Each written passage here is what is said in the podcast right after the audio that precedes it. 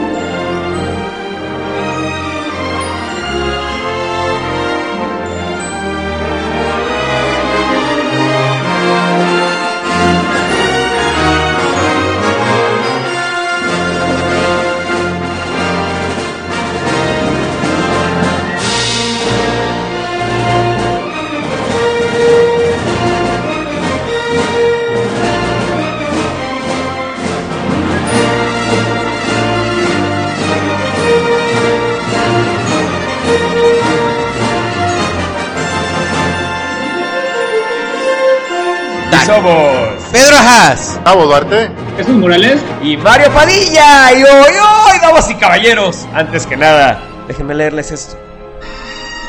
No, espérenme, espérenme. Shh, que nos va a bloquear YouTube. Nos va a bloquear YouTube si se oye esa música. Es neta, o sea. Bueno, ya se la saben, ¿no? Ya. Independientemente de cualquier cosa. Fui a una fiesta de niños. que Esta es, esta es una anécdota. que- Fui a una fiesta de niños con el tema de Star Wars, en donde mi cuate Juan le hizo a su hijo una cosa que estoy seguro que su hijo no va a olvidar en toda su vida. Eh, Juan se disfrazó de Darth Vader y empezó a pelear con Obi-Wan Kenobi. ¡Órale! Obi-Wan Kenobi fue vencido por Darth Vader. Entonces, Obi-Wan eh, alza la mano y levanta al niño del cumpleaños de todos los demás niños, por cierto, vestido de Jedi. Y saca su espada y empieza a pelear con Darth Vader. Pa. Bien coreografía de Obi. Y ¡Órale! entonces Darth Vader es vencido por este niño cumpleañero. Entonces cuando le pone la espada en la, al, al niño, entonces el Darth Vader le hace la seña de que le quite el casco. El niño le quita el casco y en ese momento le dice, soy tu padre. Nunca lo va a olvidar. Nunca va a olvidar eso, Juancho. Pero es, creo que, de las mejores fiestas de cumpleaños que he visto en mi vida. Pero, eh, desgraciadamente, yo nunca, nunca tuve una fiesta así. Pero bueno, el punto es que mí- eh, yo dije, bueno, alguna vez. yo grabé todo porque pues ya saben, yo soy una persona muy normal en las fiestas de niños. Claro, sí. Me senté junto a los, todos los chamaquitos. De, por cierto, tuvo que venir la mamá del, del cumpleañero a decirme, Mario, no seas mamón, quítate de ahí, le estás tapando a los niños. Entonces ya me senté un poquito más a la orilla para que vieran los mocositos de atrás. O sea, si no aprovecho mis ventajas ahorita, ¿cuándo puta madre las voy a aprovechar? No, o sea, puta, antes, antes hubiera sido el pobre niño de hasta atrás, güey. Chinga tu madre, güey. Ahorita ya estoy grande, güey. Y se chinga el Ay, sí. baboso mocoso de hasta atrás, güey. Pero bueno. Entonces, resulta que estoy hasta adelante, güey. Estoy emocionado. Entonces estoy tomando el video, güey. Estoy tomando las reacciones de Juancho, estoy tomando las fotos. Por cierto, o sea, sale un Stormtrooper a pelearse con Obi-Wan y saca una pinche vereta de mentirita, así como que no mames. Y pinche, y tomo al cumpleañero y el cumpleañero así con cara de, esta madre no es canon, güey. Entonces, yo dije, Oye, no, entonces- yo- tienes, tienes razón, güey. Tienes razón, le decía yo así. Yo, yo Oye, proyectaba mis, mis Eh, ondas. entonces, Oye, efectivamente, cuando- sí lo va a recordar toda su Entonces, vida. el o sea. punto es que el punto es que estaba yo tomando con mi celular y entonces, pues ya sabes, el puto celular pinche video de 400 megas porque la madre duró como 10 minutos, ¿no? Entonces, pues dije, pues ¿cómo se los paso? Bueno, lo voy a subir a YouTube privado y ya que ellos hagan lo que quieran, si quieren lo descargan o si quieren lo dejan ahí, lo que ellos quieran pueden hacer. Lo subo a YouTube. No duró ni dos minutos, damas y caballeros, ni dos minutos. Y tuve una reclamación de copyright, damas y caballeros, por un video privado de una fiesta para niños que tiene la música de Star Wars en el fondo porque No era la música que se estaba tocando en la fiesta. No mames. ¿Puedes tú creer eso, güey? Sí, no, no, no. Se, se No tiene, para empezar, no tiene puta madre el algoritmo de Disney. Para empezar, el algoritmo que le metieron a YouTube. La neta, mis respetos. Me quito Es el sombrero, en este de caso la gorra, para que me vean la pelona, pero de verdad, o sea, en serio, mis respetos para el algoritmo que tiene Disney en YouTube, pero que chinguen a su reputa madre, porque Ay, sí. nadie en YouTube, a menos que tenga permiso, puede usar la música de Star Wars. Ay, ¿de qué te sorprendes? que no primer. también, cabrón. No, no tenemos ningún Oye. video en YouTube que tenga música Sí, de Star Y Wars. con eso. Sí, espero que no. Bueno. es que espero que con medio segundo de la música de Star Wars no nos quiten. Cinco segundos está bien. Y no es el primer video. Hay dos videos que nos votaron. Dos videos, dos. dos. El de True Romance, que me costó un huevo para que lo aprobaran, Eh, vea, vea usted nuestro video. de Ah, True está Romance. bueno.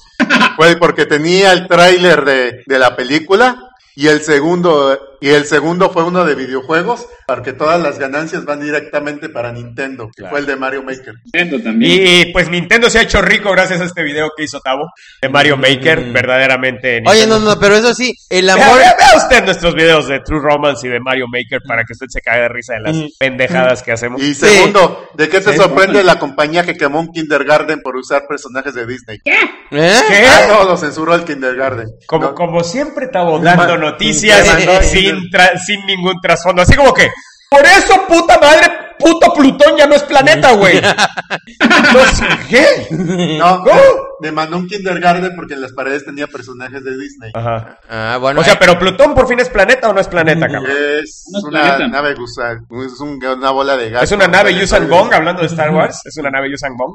No, Bueno, bueno, a ver. ese ya fue chiste muy culto, A ver, no, no, no, y te voy a es decir una una bola cosa. de gas. Ya van varias veces que nos critican porque nos pasamos hablando de estupideces y no hablamos de la película. Exactamente. Entonces, a ver. Tavo, antes de comenzar nuestra discusión con spoilers, spoileando la película al máximo y analizando a fondo, a fondo la trama, punto por punto, personaje por personaje, dinos, Tavo, lo que dijiste hace rato, porque Tavo tiene una cualidad, damas y caballeros. Tiene una cualidad, no sé qué tan conveniente sea para el podcast. Ustedes, como siempre, son los que toman la decisión final, damas y caballeros, estimados podescuchas. Pero Tavo tiene esta habilidad de decir puras pendejadas en el podcast y en cuanto dejamos de grabar, dice todas las cosas inteligentes. Se llama. Repito, no sé si es bueno para el podcast o malo para el podcast. Me inclino a creer que es malo, pero no estoy totalmente seguro. Hoy tuvimos la ventaja de que tuvimos un podcast partido en donde Mm, Tavo sí. dijo sus cosas inteligentes después de la mitad del podcast. Entonces No, podemos decirle, Tavo, dilo ahorita, No, cabrón. además de que yo me tardé en llegar. Exacto, el idiota de Pedro se tardó en llegar. Y trajo vino, por cierto, porque ahora ya estos me están obligando a cambiar el intro del podcast de que ya no vamos a hacer los que con papas y chelas, ahora va a ser con vino y, Y canapés. caviar y canapés, cabrón. Pero Somos bueno, muy refinados ahora. exactamente. Claro, o sea, Que of tiene course. pero por Mountain. Dew y, y Doritos no nos patrocinó Exacto. Sí, porque no es el hacíamos problema. streams de videojuegos y No, y además es ilegal que nos patrocinen. Ya no puede, ya no nos puede patrocinar la comida chatarra. oye, pues Ah, no sí. Yo, dos años buscando a Sonrix. Dos años buscando a Sonrix. Cuando estamos a punto de cerrar el trato, sale esta puta ley de que ya no Te puede. recuerdo, el tema es Star Wars. Es cierto, el tema es Star Wars. Tavo, tu comentario inteligente. Bueno, ¿qué querías? Estaba en personaje hace rato y salí de Ok, personaje. tu comentario inteligente. Bueno, es que muchos estaban quejando de, ahorita es muy popular de echarle mierda a las precuelas y todo eso. Es una mierda que yar, yar, yar, que esto, que el romance de adolescente, que es una mugre y no sé qué. Y ahorita estaba viendo unos videos de YouTube de un personaje que estaba diciendo, eso no era cierto, eso no pasó, la gente no estaba diciendo eso cuando salió el episodio 1. Y yo me acuerdo específicamente que yo estaba, que ya estaba, le estaba entrando a esa cosa del internet y no solo para bajar ROMs y, y ver Pokémon y Oh, esas no. cosas. O sea, toda la gente normal estaba emocionada con los MP3 y que podía bajar música. Tavo estaba emocionado con los Oh. Puedo jugar juegos de Nintendo, güey. Ay, ¿qué más? Y yo me acuerdo de los bloggers que seguían, que prácticamente decían, que estaban viendo el episodio 1, decían, no mames, no está bueno, pero a lo mejor no está bueno porque cuando vimos las, las originales éramos niños y ahorita nos estamos dando cuenta que las originales son unas idiotadas y realmente estaban buenas, pero ya crecimos y ya estamos todos mamones. Y toda la gente así tratando como de defender el episodio 1, o sea, o sea, como que está en una fase de, no sé, de negación y todo eso. Ah, Exactamente. neg-. Estábamos en negación de que el episodio 1 era una mala película. Sí. Esa es, esa es la cruda realidad. Todos estábamos en fase de negación. ¿Y qué más? Sí. No, pues lo que estaba diciendo está en ¿Tanto negación. se Y, hizo? y pasó mucho tiempo hasta que alguien dijo, ya, ya era una mamada, era para que ya todo el mundo empezó a echar Hasta madres. que alguien identificó por fin uno de los factores que hicieron que el episodio 1 fuera una mierda. Sí, tienes toda la razón. Que, Uno pues, de los factores. es- y ya Uno. empezaron a salir todo romance adolescente, que es hasta que mucho CGI. La que pésima actuación del niño, o sea... Claro. Que ya creo que ya está drogadicto de grande ahorita. No, no, no, Ay. yo estaba miedo, yo a mí me daba un miedo terrible de repente ver en Yaku que pasara un pinche rinoceronte tapando la pantalla, así como si pasara ahorita enfrente de nosotros así, el pinche BB8 que pasara así ahorita, eh, Y- eh, eh, eh, pasara así, Yo también pensé lo mismo. tapando la pinche tapa- pantalla completa, güey. Y No y antes de ver la película vi la original que estaba en Netflix, que verdad era la reeditada del 97 con todos los mugres CGI. Dije, bueno, La me especial. gustó mucho ese rinoceronte cuando salió, pero ahorita quiero ver a estos actor- actores, ¿por qué diablos no se quita? Quiero ver cómo llegan en la navecita ahí a Moss Ashley. Y dije, no manches. No, y lo que estoy viendo es que Rey te está tapando un poquito, Tabo. Lo vamos a mover un poquito para que te veas. Oye, ¿qué te parece estar junto a Rey ahí? ¿No te A todo. excita? No, todo dar. Oye, oye, qué preciosa está Rey, en serio. La verdad es que de sí. verdad es que qué, qué preciosa chava agarraron. Está, se ve súper inteligente y, y la verdad es que es una mujer súper sexy. Me muero de ganas de verla en traje de esclava. Espero verdaderamente que en algún momento la pongan en traje de esclava. Me vale madre lo que diga Carrie Fisher, porque Carrie Fisher al parecer le dijo, nunca dejes que te pongan en traje de esclava. Actriz de Rey, como quiera, como sea que te llames, yo sé que nos estás escuchando, yo sé que estás muy interesada en saber nuestra opinión sobre tu película. Por favor, permite que te pongan en traje de esclava. Estoy, estoy seguro que todos los hombres del mundo, de México, de Veracruz, de Venezuela, de Chile, de Ecuador, de China, de Beijing, todos te quieren ver en traje de esclava. Pues ya la vieron, eh, ya salió una película en traje de cumpleaños, en serio. ¿Ah, sí? Ok, en este momento las rentas de esa película van a crecer exponencialmente. Claro. Bueno, ¿La al menos van a crecer por cuatro cabrones, güey. Sí. Y lo peor es que es el cadáver de una morgue. Ay, qué desagradable. Ah, ok, olvídalo. Mira, a- aún- Olvida- aún- gracias, Tavo, gracias. Aún Como así- siempre, Tavo empieza por lo bueno ¿no? y luego da el concepto estúpido, el contexto estúpido. No, pero mira, ¿sabes qué? Aún a mí así me gusta.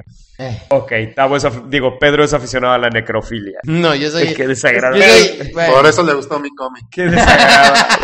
Muy bien, Tavo, es cierto. Qué Tienes desagradable. toda la razón.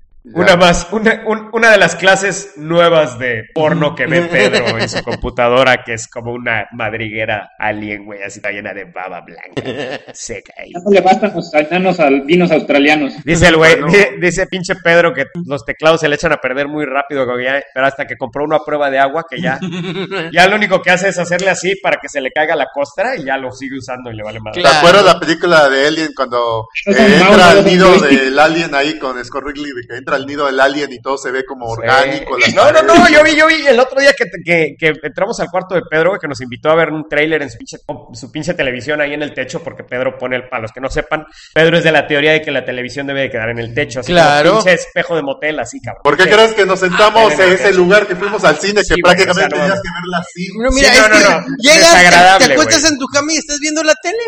No, Completamente relajado. claro, exactamente, Y además está lo suficiente Y aparte estás cogiendo y puedes ver la película porno al mismo tiempo, ¿no? A huevo, güey. Y además- Así pinche vieja, no importa que esté fea, estás viendo la pinche película porno, güey. A huevo. Además, estás acostado y la estás viendo a suficiente distancia como para que no te lastime la vista. Exacto. No, no, no. Eres Sí. un pinche genio, pinche No, el Pedro. genio fue mi papá. que El era- único, el, el único detalle es cuando estás viendo la tele desde un sillón, que técnicamente, por decirlo muy levemente, es poco ergonómico el tenerla que subir la cabeza casi 180 grados. ¡Mata madre, güey! es no que el mames. Genio que se le ocurrió ese Pero bueno, iba yo a decir que, que tuvimos el placer de pasar a casa de Pedro y pues sí estaba la computadora de Pedro así como pinche madriguera de alguien y una mosca estaba pegada así y decía, y, y- y no la oí que decía, mátame, mátame. Entonces yo agarré un cerillito, agarré un cerillito y la quemé.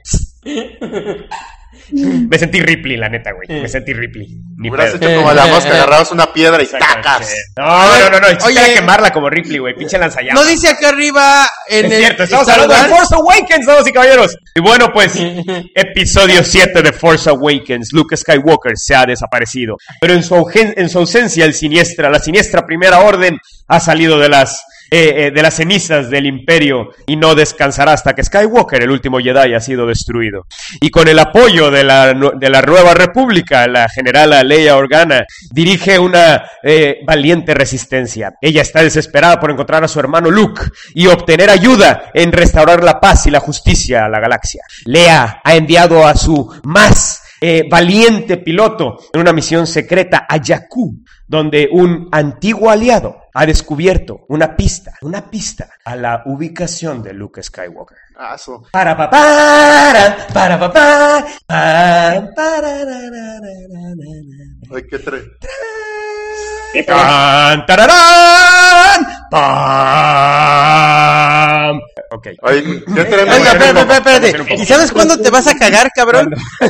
Cuando te llegue el aviso de Disney que tienes que bajar el, el, el- la grabación de YouTube porque un cabrón con la voz cantó toda la canción de Star Wars. Oye, Ahí es donde va a decir, oh, no, si está Con cabrón. todo, con todo intro de naves, güey. Oye, por cierto, algo que me pareció muy cagado es que nos pintaron el dedo desde el principio, porque la primera nave es, es así. Es así, güey. Pam, pam, pam. Sí. Bien pintado el dedo desde el principio. Nunca me había pintado el dedo un Star Destroyer, güey. Nunca. oye, Sí, hoy es la primera vez que vemos un planeta patrocinado por una marca de yogur. Yakur. Ah, sí, Tabo. Y ese, y ese chiste lo estuvo pensando desde las 11 de la mañana, damas y caballeros. No, lo pensé. Cuando agarró su yogur Yakult para tomar, porque le dice, Tabito, tómate tu Yakult para que hagas caquita bien como siempre. Entonces ya, estamos, sí, mamita. Ay, Yakult, sueña como Yakú. Ay, Yakult, Yakú, Ya- Yakult. Ay, ya sé qué voy a decir en el podcast. Muy bien, Tavo. No, Muy bien. no lo escribí. Muy creativo, no, muy creativo, muy creativo, muy creativo. ¿Qué pedo? Ah, ¿quieres que te sirva? Sí. Ah, o sea, te tengo que servir para A colmo, güey. huevo, ¿por, por qué no pones la botella? O sea, cabrón, por eso la, la puse aquí para controlarla yo, para que, pero... No, sí, llénale el vaso, güey, no hay pedo. Ok. Estoy siendo Bueno, ahorita sarcástico. ya. Eh, ¿Por No, qué te- no, no, Tavo, no. ¿Por qué, bueno, en ¿por fin. qué crees que te dije que te, te ¿Qué- tomaras qué- este A ver, a ver? Tavo, ¿qué te parece si comenzamos a comentar la película? Ok. Me gustaría Bien. comentar la película porque si no vamos a estar aquí hasta las hasta la una de la mañana. Por favor, regresando a la película. Eso sí ¿qué les advierto. Eso sí les advierto, damas y caballeros. Este podcast va a durar más que la película. Y con spoilers. Y con spoilers. Así es que vamos, eh, pues ya saben a la nave que se están subiendo, damas y caballeros. Ya lo saben. Pónganse sus cascos, agarren sus lightsabers y vamos a empezar. Bueno, el, el punto es que, vaya, eh, eh, la película comienza con Stormtroopers descendiendo en un planeta. Tenemos, eh, eh, vemos la, la bolita de, de BB-8, este robot. ¿Qué, qué les parece BB-8? A mí me cayó bien, fíjate, como que no es, no es tan carismático como R2D2 o Arturito como lo conocíamos, Pero pero parecido y toma su lugar aquí en esta película prácticamente. claro, Pero, pero sí tiene una personalidad distinta. ajá, y además te digo, por lo menos a mí no se me hizo tan carismático, pero me cayó bien, esto está bien. Alguien del podcast Es estaba la quejando. actuación, o sea, el puro robot es, es una pelota con una cosa que se mueve adelante y tiene mucha actuación. Hay escenas en las que está interactuando con todo mundo, todo mundo lo entiende, además está cagadísimo como en todas las películas, pero te da una actuación emocional muy buena, o sea, y es una pelota. Ay, no. Está- eso me gustó bastante de- del personaje, la verdad. Muy chistoso, alguien no sé quién dijo en el tribunal, le dijo, no manches, ya van a querer que ahora nos presentaron la pelotita en el tráiler, ese robot pelotita, y ya todos van a querer comprar el mugre de robotito ahí en las tiendas y todo eso, y acabando la película, ¿dónde diablos puedo comprar ese robotito? Eh, el de las palomitas tiene robotito, está abierta la fuente de sodas, vamos a comprar unas palomitas con el robotito. Ya te la mamaste. Pero bueno, yo, yo Pero creo... más o menos por ahí va, ¿eh? Les voy, les voy a dar mi opinión de, de BB-8. A mí me parece que BB-8 Por está favor. 100% basado en Wally. Eh, no sé si ustedes vieron la película de Wally, pero es eh, una de las obras maestras de Pixar. Sí. En donde Sí, toman un objeto, un objeto que realmente es muy poca la expresión que le puedes sacar a ese objeto y de repente te das cuenta que es uno de los objetos más expresivos en la historia del cine. Entonces, BB-8 Más que Optimus Prime. con este ojote y, y le dan... Artu siempre ha sido un robotito héroe, un robotito muy resistente, un robotito que le pueden hacer de todo. Y lo ¡Ay. Goldo! Inclusive, si les recuerdo en el episodio 2, en Attack of the Clones, Artu salva a Anakin, salva, salva a Padme, eh, y, y Artu es, es un... Bueno, de hecho, Artu varias veces bueno, salvó bueno, a en- Padme. En New Hope lo salva a todos, el del, del compactador. Exactamente. Entonces, Artu eh, es un robot fuerte. Sin embargo, con BB-8 se fueron con el lado de mascota. Se De fueron con el lado del gatito bonito ternurita. No sé si ustedes recuerdan la, la escena en donde me di cuenta de ello y donde Ah, yo me enamoré de sigas. BB-8. Es donde le dicen a Rey, la protagonista, te damos tanto por él. Aquí está, te lo compro. Y un chingo de provisiones que para ella valía mucho dinero. 60. Y, eh, y entonces toman a planeta. BB-8 y bueno, el, el gato con botas de Antonio Banderas se quedó pendejo con la cara que pone BB-8 en ese momento. Y ahí es donde dije, este BB-8 está para quedarse. No, yo diría cuando fue más bien cuando lo salvó de, de ahí de un chatarrero que ahí que lo quería agarrar y disparar. No, déjalo, déjalo. Lo ayuda y dice, ya estás muy bien, te compongo, ahora vete a tu casa. No me sigas, no me sigas, como si hubiera salvado un perrito de la calle, perrito, le hubieras, exactamente. un perrito de la calle que le hubieras dado de comer y ya te vas y dije, no, no me sigas, bueno, nomás hoy. O sea, entonces este BB-8 no es un héroe, no es realmente como Artu, pero tiene un encanto para, para las nuevas generaciones. Entonces, eh, creo que tienes toda la razón. Yo nada más, a diferencia de otros, nada más he tenido tiempo de ver la película una vez. Pero, por ejemplo, cuando se encuentra con R2D2, hay ese, esa cuestión de que, ah, su, sí lo ve como que este Como es el más señor, cabrón, sí, güey, oye. no mames. Sí, sí, pues, sí, o sea, la admiración, ¿no? Total, sí, sí, sí. O sea, y logran transmitir las expresiones a través de BB-8. Me encantó BB-8. Es una excelente adición y es una, y es una gran, gran, gran idea. Eh, porque además siempre fue, siempre nos pareció, bueno, al menos a mí siempre me pareció ridículo y poco posible que Artu se moviera en Tatooine, en el planeta desértico, con tanta facilidad. Sin embargo, pues se nota que J, como esto lo diré muchas veces durante este podcast, se nota que J.J. Abrams ha escuchado a los fans, él es fan y él tiene sus críticas y entonces todo eso lo aplicó al argumento de la película, ¿no? Entonces vemos a BB-8, es, es nuestra primera imagen en tierra, BB-8, pero antes vemos estas naves sacudiéndose con luces, un juego de luces muy especial, muy dramático, con los Stormtroopers adentro, güey, unos transbordadores cuadrados, oscuros, feos, dan miedo, de- eh, rudo, algo rudo, los Stormtroopers adentro, en donde se está viendo que, que están sufriendo ahí adentro. O sea, son, son soldados rasos, güey. Estos, estos son soldados rasos. O sea, y, y, y en eso bajamos al planeta y vemos una pequeña choza y vemos eh, dos personas reuniéndose. Dos hombres que parecen inter- importantes. Eh, obviamente, por el crawl, por lo que sabemos, pues uno de ellos es el piloto que, que se habla en, la- en, la- en el intro de la película. Es el piloto que la princesa le ha, ha enviado por el mapa de Luke Skywalker. Lo que no sé es quién es el hombre mayor con el que está hablando. Fíjate que eso es un detalle que me parece muy importante de la película, eh, como que te dejan a la mitad de la historia, no te cuentan todo y de repente llegas a un momento en el cual pues hay muchas cosas que no están justificadas y creo que esa es una de las grandes virtudes de la película, pero también uno de los grandes defectos, cabrón, o sea, te dejan muchos espacios en blanco que... Lo cual acabamos de decir en nuestro video sin spoilers, pero dijimos a Pedro que no fuera redundante. Pero pues, pero como siempre es redundante, como no estaba. No, y porque además... lo que ya se dijo. Y porque además me vale madre, lo hubiera repetido. Porque es Pedro y lo que él dice se antepone a todo lo que nosotros decimos. Exactamente, Eso. Pero- le vale madre. Sí, y- Es canon, todo lo que diga Pedro es canon. Todo lo que diga Pedro es canon, exactamente. Bueno, pues como Pero dije hace razón, rato, o sea, Pedro, repito, como dije hace rato, Desde ahí ya se...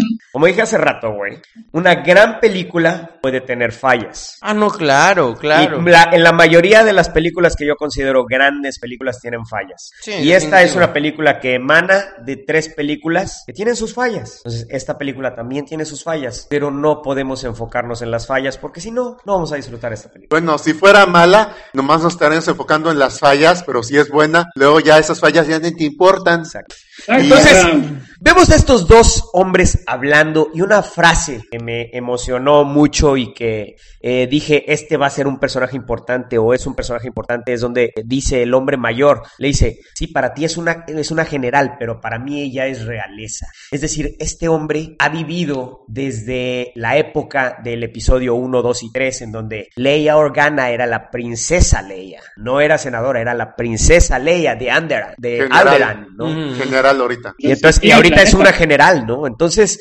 eh, eh, y en ese momento, cuando le, le da a este señor, le da a este personaje que aún no sabemos su nombre, no sabemos quién es, le da algo y le dice, este es parte del mapa a- eh, hacia la ubicación de Luke Skywalker. Guárdalo con tu vida. Y en ese momento empiezan a oír estruendo afuera y empiezan a llegar los Stormtroopers en los transbordadores. Me recordaron mucho a los del día D de la independencia. De hecho, esa es la idea, esa es la idea. O sea, la, la película tiene una carga fuertísima, al igual que el episodio 4, 5 y 6. Bueno, a al igual que la... ¿Qué les parece? A partir de este punto llamamos la trilogía de Star Wars y ignoramos por completo las precuelas. ¿Les gusta la idea? Totalmente. Definitivamente. O sea, creo que las precuelas no tienen nada que ver aquí. Entonces, simplemente, o sea, al igual que en Star Wars, esta película tiene una carga tremenda de la Segunda Guerra Mundial y de los Sí, nazis. definitivo. Tiene una carga fuertísima, ¿no? Entonces, eh, vemos a los Stormtroopers bajar y vemos, nos establecen la brutalidad de estos nuevos Stormtroopers. Y sí latinan a todo. prácticamente. sí. Sí, latinan al güey que ven, latinan. Le dieron a Les. Witt, No, latinaron. no, no y, no, y no solo eso, estos Stormtroopers traen lanzallamas Sí. y destruyen a la gente, matan a la gente. O sea, no es... no son... eh, o sea, desde el principio nos establecen, estos no son los Stormtroopers de tus, de tus papis. No, estos Sí. son Stormtroopers Ahora- brutales. Ah, no, y ahora, ahí hay una cuestión muy cabrona, en mi opinión, porque muchas de las tácticas que están usando estos Stormtroopers también las, las, ha- no, las han utilizado algunos de sus enemigos, pero también las ha utilizado el gobierno de los Estados Unidos, o sea, muy... Sí, pedo. o sea, ¡Pedro! no, es, es que es, es- es- ¿Quién quiere hablar de eso ahorita, güey? yo, y me vale madre. No, o sea, ¿vas a hablar del programa de Star Wars de Ronald Reagan? No, cabrón, estoy diciendo, cualquier pinche gobierno puede usar estas pinches tácticas. Sí, sí, sí. Por la algo película representa la realidad, sí. Claro, baby, a eso, o sea, Por y, eso y la primera representa también de una manera muy sutil, pero muy clara una autocrítica. Pedro, ¿Qué Pedro, tiene Pedro, vamos, vamos a, vamos a una autocrítica. Que eres por favor. No, eh, pero JJ Abrams es latinoamericano o, o- o es árabe. ¿y ¿No o- será que a lo mejor está criticando a los de ISIS? Si nos vamos a eso. Por eso te digo, está Por criticando a cualquiera que usa la violencia extrema en Exactamente. este Entonces momento. chinga tu madre, güey. Le están criticando a quien usa la violencia extrema. Ok, perfecto, su texto. Entonces, este. Solo- o sea, no puedes ver las cosas con ojos. Ese, es- ese es el punto, güey. A ver, Chucho y Tavo, ¿qué opinan? Digan ustedes, porque la verdad es que aquí ni Pedro ni yo podemos llegar a un acuerdo. Pues llegaron los malos a partir de la madre a los buenos y quieren una cosita que puede. Ay, Schwoldo. Quieren un Sí, sí, que puede darle un rayo de esperanza al universo. Ok, ese es el otro extremo. Chucho, por favor, danos un punto medio, por favor. Bueno, es la presentación de precisamente todos los personajes, el inicio, y, se, y aquí sí es lo que estás diciendo, o sea, se basa mucho en Star Wars y, y usa mucho los, este, los mismos beats de A New Hope. Así como llega Darth Vader, llega Kylo Ren, igual a Claro. partir de a buscar el McGuffin, como dice Tao, que en el otro era, este... Los planos de la estrella de la muerte. Los planos de la estrella de la muerte. Pero no los Aquí es la- los planos para encontrar a Luke. Eh, pero la presentación de los personajes me hace muy buena. O sea, vemos toda la intensidad de este personaje malvado de Kylo Ren. Cómo logra detener el, el, este, el rayo. Es algo que no se había visto en otras películas. O sea, el nivel de fuerza que tiene es bastante alto. No es el mismo eh, Darth Vader, pero sí, sí está cañón. Y poco a poco después se va viendo cómo, cómo es que lo admira. Pues es su nieto, güey, es su nieto. ¡Ah, Chucho! No llegamos a eso. Vamos por partes, A ver, vamos por Es partes. el castigo porque Vamos te los por ponías en partes, Facebook. A Vamos ver, por partes. a ver, cabrón. Esta es parte con spoilers. Yo sé, yo sé, yo sé, pero es también por spoilers, pero también es vamos por partes. Vamos a Vamos a comentar la película completa. ¿En cuántos tonos se los tengo que decir, cabros? Vamos a estar aquí tres horas. A ver, a ver, madre. a ver. Chucho, simple- a ver, Chucho simplemente dijo una observación que es válida porque de alguna manera eso te cae el 20 o la segunda vez que ves la película cuando ya saliste del Bueno, cine. dices, esta parte será editada porque Chucho dijo un spoiler que vamos a decir dentro de como una hora. ¿Ok? Bueno. ¿De acuerdo, damas y caballeros? Gracias. Bueno. Olviden lo que acaba de decir. Entra- Está loquito. La película ya lo saben, güey, ya no mames. Sí, o sea, Bueno, va entrando, como está diciendo Chucho, que era Queremos como vi el episodio la película. 4. Queremos y este revivir la magia. Empieza casi, casi exactamente No igual, mamón. viñeta por viñeta. Llegan Stormtroopers, le parte la madre a los rebeldes, a los ciudadanos del pueblo. el- el punto Y llega Kylo Ren, igualito que Darth Vader, como presentan. Ya, ya, eso ya lo dijo Chucho. Sí, Bueno, Eso es lo Es que estoy recapitulando, Ah, gracias. como el gracias, episodio anterior de... No, no, exactamente, pero es en este episodio, entonces no hay que recapitular. Gracias, Tavo. Bueno, entonces, a la madre. Y luego, y luego se enoja la gente de cómo control, de que no hay control aquí. Fíjate, fíjate. ya ves. Nos Pero, querías... pero, pero, ve lo que pasa cuando no hay control. No, es que Se hubo una salen las cosas de control, güey. Se salen las cosas de control. No lo Bueno, podemos evitar. querías que fueran más asertivos. Eh, Exacto. Exacto, pinche Tavo. Leíste eh, Huevo, Tavo. el buzón de los Tavo dice, no, yo voy a recapitular todo lo que se diga. Y entonces Pedro dice algo y entonces Tavo lo repite. Chucho dice algo y entonces Tavo Como recapitula. la película de yo digo algo y Quest. Tavo recapitula. Como la película de Galaxy Quest que decía la computadora, van a bajar. Y Sigourney Weaver decía, pues van a bajar. Ese era el trabajo de Sigourney Weaver en Galaxy Quest. Todo un clásico, vean Galaxy Quest. En serio, Quien no haya visto Galaxy Quest, vaya a saberlo. Yo no la he visto. Chinga tu madre. Pedro. Lo que pasa es que ni le entiendes porque te vale madre Star Trek, entonces ni le vas a entender a los Ah, bueno, entonces, sí. El Entonces- castigo tienes que ver los 60 capítulos de Star Trek. más- ¡La madre, güey. Ese sí es un castigo, ese sí es un castigo. Ojalá y me castigaran siempre así, cabrón. Pero bueno. Bueno, entonces, em, Algo importante Entonces- aquí se me hace es como el diálogo que tiene Kylo Ren con este señor el espérate, viejito. espérate, Chucho, espérate. Pues es que sigue, güey. el punto es que, espérame, no, no Pero es lo pues que tú lo sigue. quieres decir, adelante. No es lo que sí. Nos presentan a Poe Dameron, este piloto que creo yo desde mi punto de vista que eh, para mí es uno de los mejores personajes en la historia. Sí. Y nos lo presentan porque le destruyen su ex-wing, le dañan su ex-wing. Ya no puede escapar. Entonces, Poe, en su desesperación, la única opción que le queda es poner lo que le dio este señor en BB-8. BB-8, que obviamente pues nos recuerda a Leia poniendo la- los planos de la Estrella de la Muerte en Arturito. Y, y además estamos en un planeta desértico muy parecido a esa primera situación. Inclusive eh, Poe lo pone y dice, huye, huye y no voltees hacia atrás. Y entonces BB-8 se va, se va y inclusive ve la explosión del X-Wing de Poe a lo lejos y ahí es la pri- el primer vestigio que tenemos de esta personalidad que tiene este robotito. Cuando No, cómo se entristece al ver esa explosión. Ahora, pero además, me encanta, eso es lo que define a Poe Dameron, o sea, a mí no importa mi vida. Si me matan, tú sigue. Sí. En algún momento te van a rescatar, No, tú y- sigue. Mi y- vida no importa. Y se establece el tono de la película. Creo la, creo la película establece el tono al que va a ir, porque hasta este momento estamos viendo una película muy brutal. Pero la película establece el tono en este intercambio que menciona Chucho entre Kylo Ren y Poe Dameron, en donde toman a Poe Dameron, lo hincan en el suelo y entonces voltea a ver a Kylo Ren a los ojos y le dice, ¿hablas tú o hablo yo? ¿Quién empieza? Entonces, en ese momento, yo, me, para empezar, me boté de risa y dije, ok, ya, ya entendí el tono en el que va esta película. O sea, este güey, J.J. Abrams, entiende por completo a Star Wars. Porque ese es, ese es el tono de Star Wars. Y ese es el tono que creo yo George Lucas no entendió en las precuelas. ¿Tú qué opinas, Pedro? No, sí es cierto, esta cuestión de... Me podrán arrodillar a la fuerza, pero de todas maneras no cedo. De todas maneras, soy, soy sarcástico. Soy sarcástico y soy. Y hago. re- y además le, le da el toque de humor a la película en una situación tan, tan grave, ¿no? O sea, y ese es el Eh. héroe. El, lo que llaman los gringos The Swashbuckling Hero. El héroe que creó Errol Flynn cuando era Robin Hood.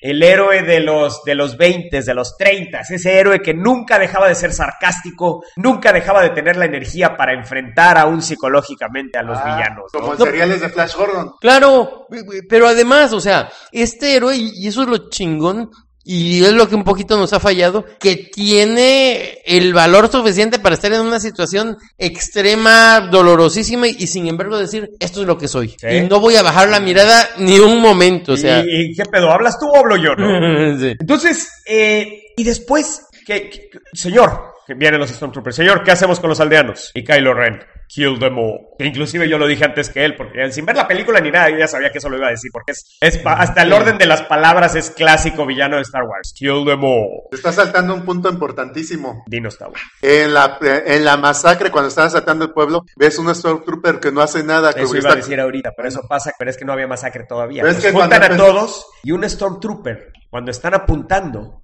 no dispara, evita disparar. Y es el Stormtrooper que quedó marcado con la muerte de otro. Y gracias a eso lo reconocemos. Me parece muy interesante la manera en Sí. que J.J. Abrams nos hace que nos demos cuenta de quién es este Stormtrooper desde un principio. Cómo nos hace darnos cuenta a través de que tiene la marca de que le importó ese güey que se murió. Y luego decide no disparar a los pobres aldeanos. No, no, no decide dispararles, ¿eh? no decide entrarles, pero lo peor de todo y lo que me parece más interesante es que Kylo Ren, el villano de la película, voltea y cruza miradas con él fijamente. Eso me pareció interesantísimo. O sea, ¿qué, ¿cuál es el subtexto aquí? O sea, ¿qué, qué quiere decir? Ya te- ¿Este. Stormtrooper es algo más de lo que parece? Igual. ¿Por qué, por qué Kylo Ren pudo sentir su renuencia a matar a la gente? Un Stormtrooper común y corriente. Y esto lo va- vamos a tocar este tema Ahora, más adelante. Se, se te está olvidando algo que le dice el, el viejito que se murió, que es muy importante, que además es un actorazo. A eso iba yo antes, pero... ay, Que, que, que agarra y le dice, no, no, no, es que la nueva orden viene del lado oscuro y tú de ahí no surgiste, cabrón.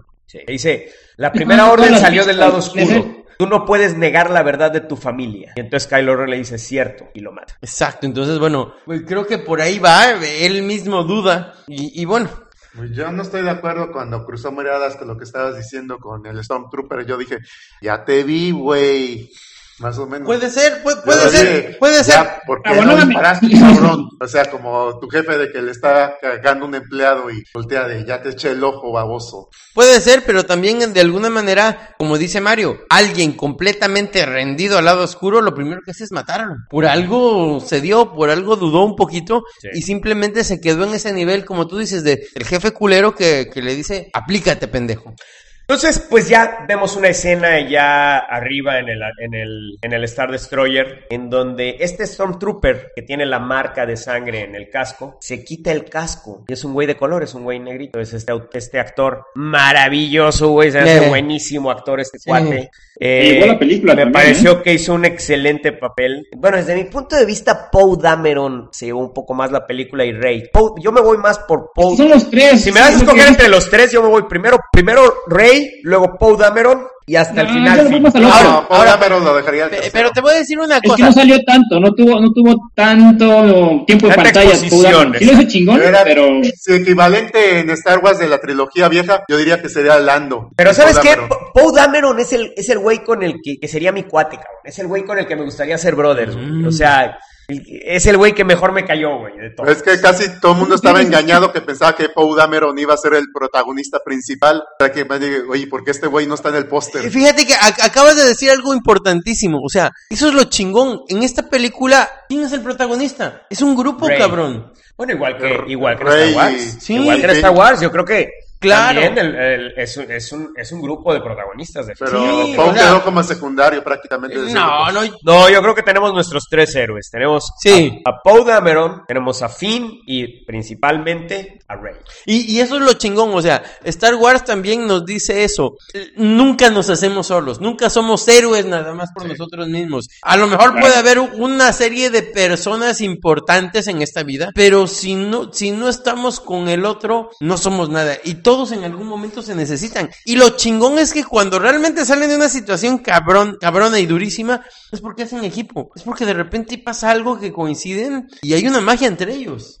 Como un equipo de Dungeons and Dragons que no dices que el mago es el más poderoso o, o el ladrón o el guerrero. Aquí tenemos, eh, como antes tenías el cazarrecompensas, el, el mago espacial con su espada láser y la algo princesa. así, algo así. No, se, no se preocupen, al rato que ya no estemos grabando, Tavo va a decir algo inteligente. No se preocupen.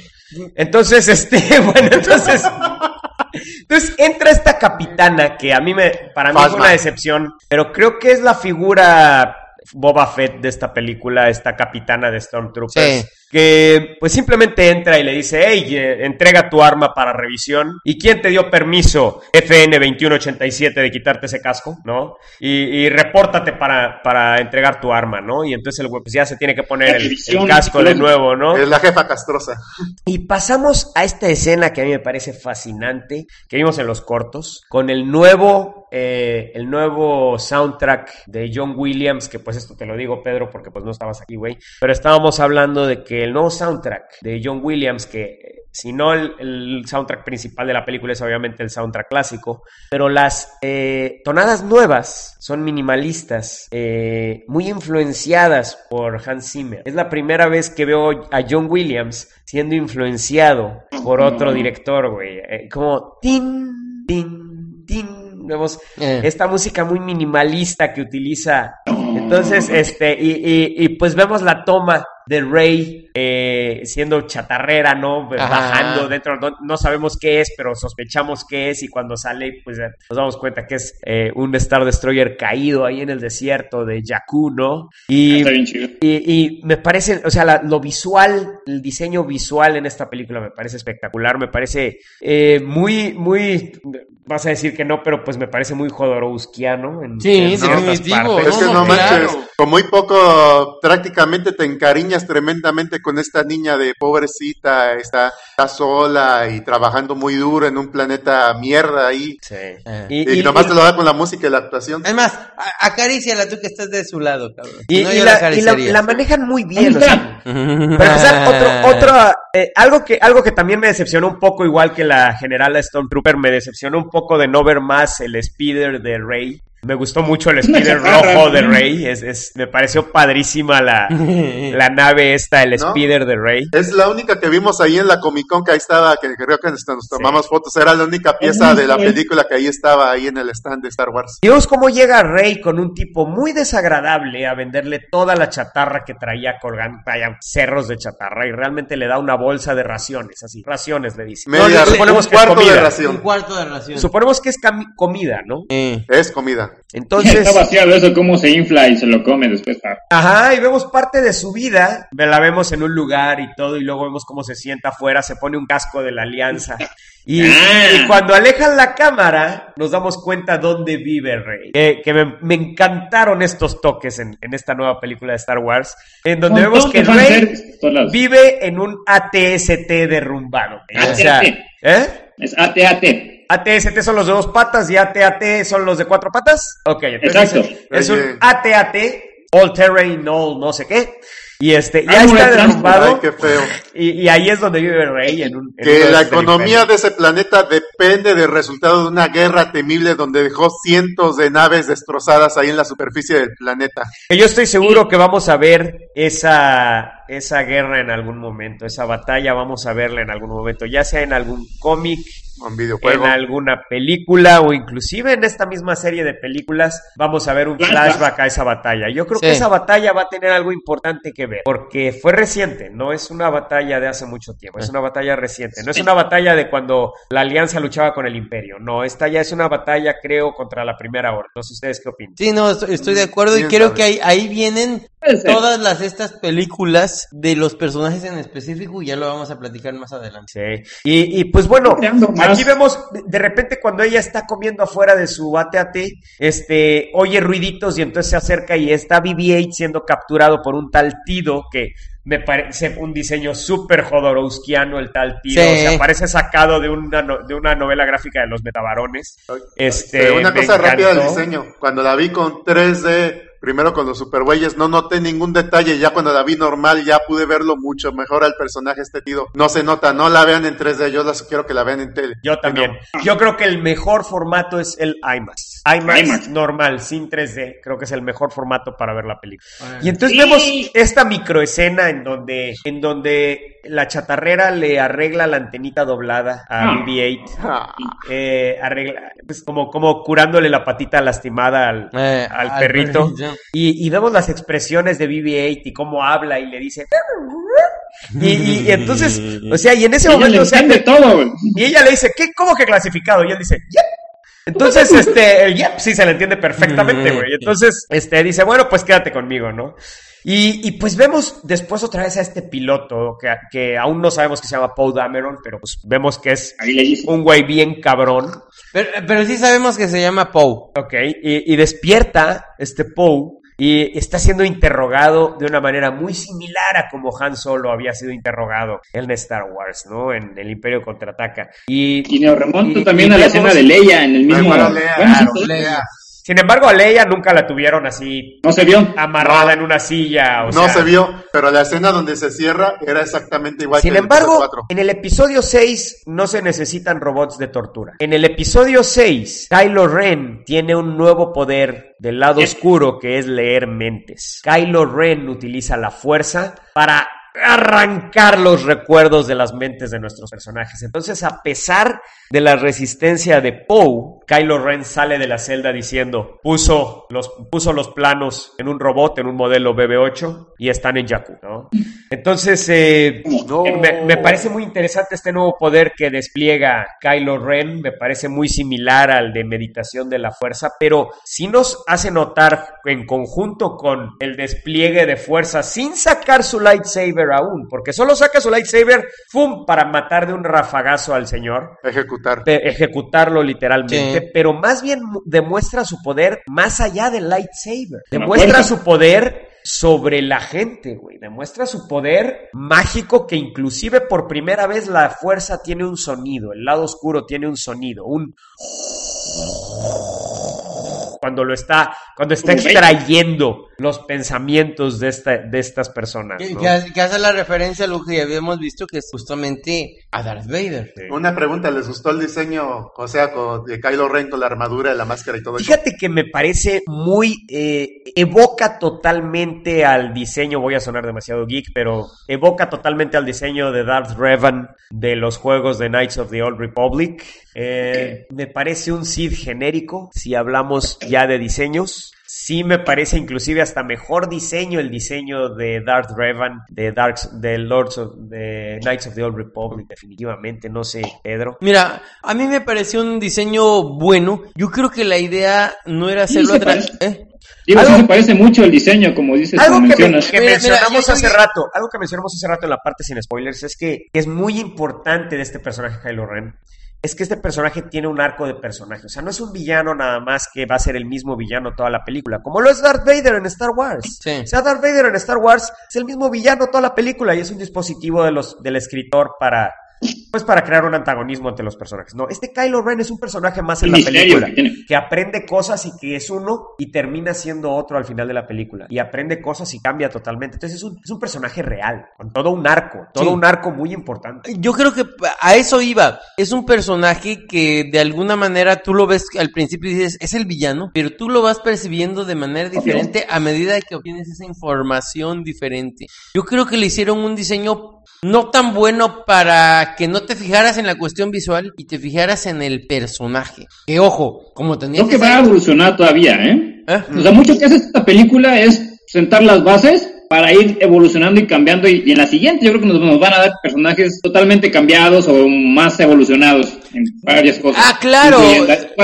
De, de eso se trataba la primera trilogía de Star Wars. Yo le decía eso a Mario eh, en una cena o platicando particularmente solos. eh, la otra vez. Ay.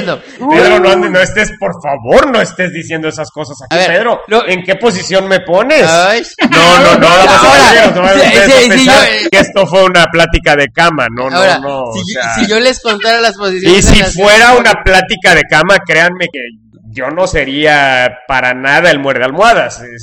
Definitivamente yo sería el Sin soplanucas. intimidar, por favor, Star Wars, Star Wars. Star Wars, Star Wars, es cierto. ¿Por Pero bueno, eh, eso, eso es lo que me gusta de Star Wars, cabrón. O sea, estaba viendo en alguna ocasión la trilogía original ya de adulto la primera vez y dije, ay, cabrón, estoy viendo las tres películas de corrido y lo chingón es que cada vez que la veo, los personajes son diferentes. O sea, Luke Skywalker el- lo veo en el episodio 4, 5 y 6 y en cada episodio es una persona diferente. Igual Leia, Porque pasa tiempo entre cada uno de los episodios. Eh, El único, espérate, el único que no cambia casi es del episodio, es Han Solo porque hubo una película en que la que se la pasó congelado el pendejo. No, y el, y el otro que no cambia es el pinche Tavo, güey. No, Ah, bueno. Nomás no cambia, güey. Lo no que pasa cambia. es que él es, oye, oye, él es, Chuba- R2. ese él es el chubaca, ese sí no cambia, A ver, cabrón. Tavo, haznos un chuy. Ahí lo tiene, ya ven. Y le entendí perfectamente. Dice que quiere ir al baño. Bueno, entonces en esa cuestión, claro, van a cambiar, de eso se trata. Cada película de Star Wars bien hecha, no estamos contando los primeros tres episodios, el personaje cambia y, y, y el que te encuentres es alguien algo diferente o bastante diferente uno del otro. Sí. Pero creo que esa, esa era la idea con Kylo Ren, que visualmente fuera medio aburrido, nada más fuera esa cara de malote. Cumpliera, cumpliera. Ajá, cumpliera. cumpliera. cumpliera. Pero su personalidad va cambiando y no nada más va cambiando a partir de lo que le pasa a él y de lo que va aprendiendo. Va cambiando a partir de lo que tú aprendes, cabrón. O sea, al principio dices, ah, es el malo, es ojete. Y después dices, ay, cabrón, es un ojete, pero es, es, es... Exacto. Bueno, Bueno, no sé si ustedes lo notaron, pero hicimos un intermedio en ese momento. Y eh, pues estábamos comentando de que, pues si les, qué les parecía el formato a estos pendejos, en fin. Entonces me está diciendo Pedro, no, que la chingada, que está muy cuadrado. Y estábamos diciendo, no, pues uno de los episodios que nos han dicho que eran más chidos, pues el de Winter Soldier, y lo hicimos exactamente así, ¿no? Y entonces en eso Tavo, pues entra con, como les dije, yo les dije, No, Tavo va a decir algo inteligente No, no, espera, espera. Yo primero dije, bueno, eh, mira, a mí me preocupa mucho que no le guste a la gente, Eh. porque si no vamos a dejar de ganar los millones de dólares que ganamos con cada episodio. Entonces entró Tavo con su comentario inteligente fuera del aire. Tavo, ¿qué dijiste? que yo no iba a renunciar los 70 pesos al año que nos da YouTube. Y entonces Chucho dijo, Tampoco así nos pagan. No sabía. Y creo que nos acabamos de dar cuenta que el puto Tavo nos está transeando los 70 pesos al año que nos da YouTube. Hijo de la chingada. Hijo de su puta madre, nos está haciendo lo que le hicieron al Wherever Tomorrow. Esto pasa por no leer las letras chiquitas, pinche Sí, Pedro. claro, claro. Pinche Tavo es una mosquita muerta, cabrón. Claro, no, y él, él fue el que nos Pero dio navega con bandera, güey. Ya tengo el, el, el canal de Oh, YouTube. sí, sí, sí, ya está todo preparado, ya está todo hecho, ya ustedes no tienen que hacer nada, ya. Ya acá está todo hecho, ya no se preocupen, ya no se preocupen. ¿Qué crees que el iPad 2 graba solo y los 200 pesos de cooperación para la cámara? Decía yo que los putos sándwiches que trae el cabrón luego son por puro resarcir su propia conciencia del Pero vamos a hablar de Star Wars que, que, que trata de. Eres, eres como Kylo Ren, pinche Tavo, güey. Maquiavélico, güey. ¿No te gusta? Maquiavélico, güey. Kylo, Kylo. ¿Qué? ¿No te- Deja, deja de sacarme la mente. ¡Ah! No, te voy a resistir. Ay, ¡Ah! Ay, güey. ¡Ah! Yo cuando te he manipulado mentalmente. Mira, ¿quién que te diga Mira, yo nomás te voy a decir, hijo de tu reputa madre. Pero para nuestros nuevos escuchas, para nuestros nuevos escuchas. Eh, el otro día estábamos felizmente, digo intermedio, no intermedio, porque pues puta madre, estamos hablando de la fuerza y el pinche control mental pues viene al caso, ¿no? Pues qué chingados, ¿no? El pinche ahí donde lo ven está cabrón, güey, porque yo sé que esto, nu- nuestros escuchas ya de hace tiempo van a decir, puta madre, a mí me Otra vez. la misma historia de hace como 10 veces. Bueno, pero pues sí, me vale madre, cabrón. Hay gente nueva. En to- todo podcast es el nuevo, es un podcast nuevo para alguien. Entonces, eh, eh, est- estábamos felizmente en casa de Pedro y pues estábamos jugando juegos de mesa. Y ahí fue donde descubrimos que a Pedro le cagan los juegos de mesa. Ya se los había dicho Se antes. quedó jetón. Entonces dijo, bueno, jóvenes, pues ahí apagan la luz. Yo me voy a la chingada. Y yo dije, ah, sí, güey, yo creí que lo decía de broma. No, en efecto se subió a jetear el cabrón y le valió madre, güey. Ahí nos dejó en su sala y apagan la luz y cierran la puerta cuando se vayan, ¿no? Y entonces, Tavo, estábamos yo, mi novia Fabiola y Tavo, y estábamos jugando, ¿no? Y en eso Tavo dice, ¡ay! Fíjense que en la oficina, cuando alguien deja un celular así, se lo agarran y le ponen cosas en su Facebook. Y pues nadie lo pela, estábamos en el pedo acá del juego, ¿no? Fabiola y yo discutiendo las reglas y la chingada, ¿no? De DC Comics. Y, y, este, eh, un juego de, de cartas de DC Comics. Y, entes- y- y entonces Tavo, oigan, ¿ya vieron que Pedro dejó su celular aquí? Nadie lo pela, ¿no? ¿Saben qué? Es que de veras, en mi oficina, si alguien dejara su celular así, uy, le va de la patada en Facebook, ¿eh? Y entonces yo, Lo vacunan. acabo de tener una idea magistral. Y entonces agarro el celular de Pedro y le pongo, eh, damas y caballeros, a partir de hoy me declaro puto. Y me caso con Jesús. a- Y, ah, sí, y, y se, y se puso en una relación con Jesús Morales, este güey de aquí. Es- se, se llama Ya, Chu- no Chucho, grosería, pero se llama. Jesús Morales. Digo, Newsflash para los que no sepan. Jesús Morales se llama Chucho.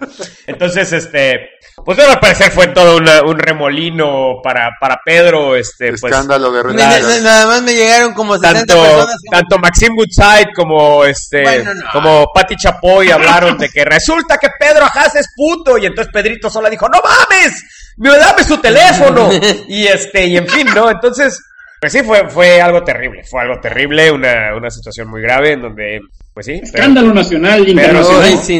Necesito- Re- Pedro recibió señales de apoyo Pedro recibió rechazo de sus eh, co- Bueno, va, va, va. Pedro se encabronó porque sus amigos hayan agarrado algo que es de él y lo haya dejado con toda la confianza de que no había Pedro. pero bueno el, el punto es que pues ya adiviné que fue ese cabrón. O sea, yo, yo hábilmente estaba pensando pinche plan maquiavélico que tuve, ¿no? Sí, sí, Cuando realmente fui- el, el toque de la fuerza nada más. Fui manipulado ¿Quieres por el lado oscuro. Me dijeron así, mira, mira, mira, me hicieron así. ¿Quieres agarrarle el celular de Pedro? Por enésima vez. ¿Quieres, ¿Quieres poner que Pedro es puto? Enésima vez. ¿Quieres poner a Pedro en relación con Chucho? Por enésima Y vez. yo quiero poner a Pedro en relación con Chucho. Quiero poner que Pedro es puto. Neta, güey, neta. Está cabrón este güey. No se, les, no se le los acerquen. supergüeyes no hay un Lord Sid que manipule todo detrás de cámara. ¿Ah, no?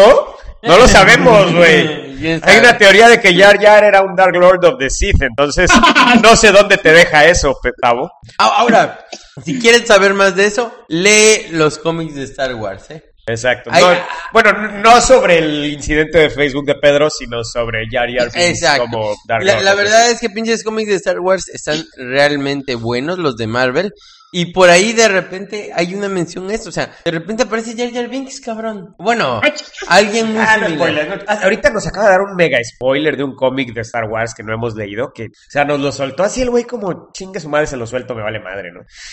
Pero No, no, no, es no. nuestra cruz, es nuestra cruz. espera. Por eso no estuvo en la discusión de que hablar sin spoilers. Exactamente, por eso no estuvo en la discusión de hablar Sí. sin spoilers, porque Pedro no sabe hablar sin spoilers. Y además porque llegó tarde. Pedro le decimos, Pedro, habla sin spoilers. Bueno, pues resulta que en una galaxia muy lejana había una princesa. No, Pedro, sin spoilers, no cuentes la historia, di otra cosa. Bueno, está bien. Eh, Pues resulta que esta princesa eh, metió su información en un robotito. O sea, no puede. Pero bueno, ¿qué vamos a hacer? Regresamos que además llevamos 15 minutos Ya, ya, ya. de película y tremendo. Queremos seguir hablando, queremos seguir hablando de Star Wars episodio 4. Queremos que Pedro no se Episodio enoje. cuatro Pedro, no te enojes. Episodio 7. Episodio 7, digo. Pedro, no te enojes. No, estoy tranquilo. Pedro, no te enojes. La fuerza no funciona con Pedro. ¿no? Porque tiene una mente muy poderosa. Pero bueno, entonces, este, Bueno. vemos a este güey que es, representa el arquetipo de Grand Moff Tarkin, este general eh, que se llama el No general Hawks. nivel, ¿eh? ¿Cómo? Digo, el actor no se me hizo a su nivel.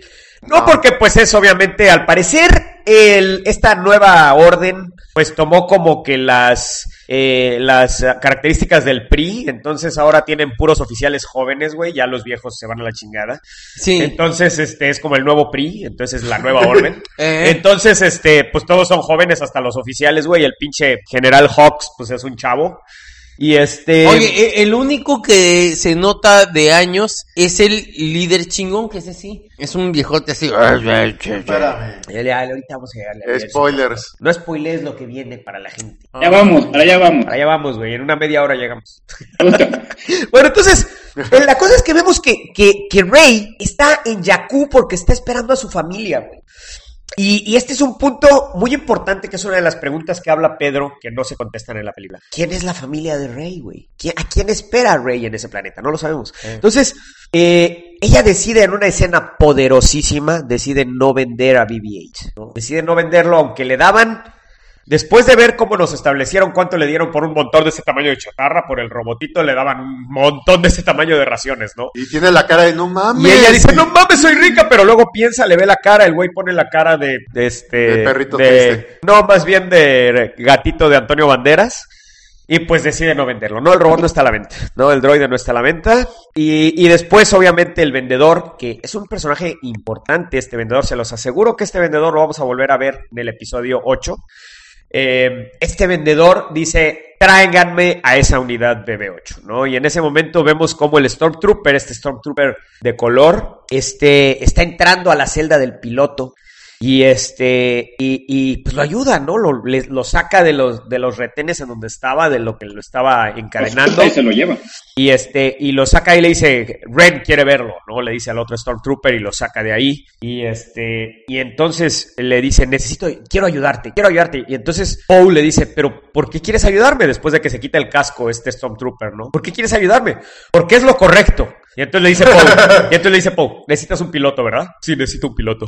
Y entonces, ahí, o sea, ahí nos establecen de nuevo, o sea, la dinámica entre Claro. estos dos personajes y nos establecen también cómo este, esta persona que hasta este momento solo conocemos como el Stormtrooper sin nombre, ¿no? Solo conocemos como, como un Stormtrooper con un número. FN, tiene nombre. el- el- el- FN 2187 es todo lo que sabemos de cómo se llama este hombre Oye, de color. que que- hasta eso, esta pinche película, no me había quedado el 20 ahorita que lo mencionaste, es un guiño a la primera película de George Lucas, tanto en el corto como en el largometraje. Por supuesto. ¿Por qué? Eso es Por las designaciones. No, exacto. La primera película es un personaje que se llama THX 1138. Sí, o sea, sí. igual el mismo rollo. Eh, las personas como si fueran un código como tal. No, y- no, no, es, es, es, vaya, no lo oculta lo más mínimo la película. Es 100% un homenaje a la película THX de George Lucas, en definitiva, en definitiva. Lo Y que ahora, más interesante ahí es que ya no son clones. Sí. O sea, ahí te, dan el trasfondo de la, del imperio, qué pasó después. O, Sí, de hecho,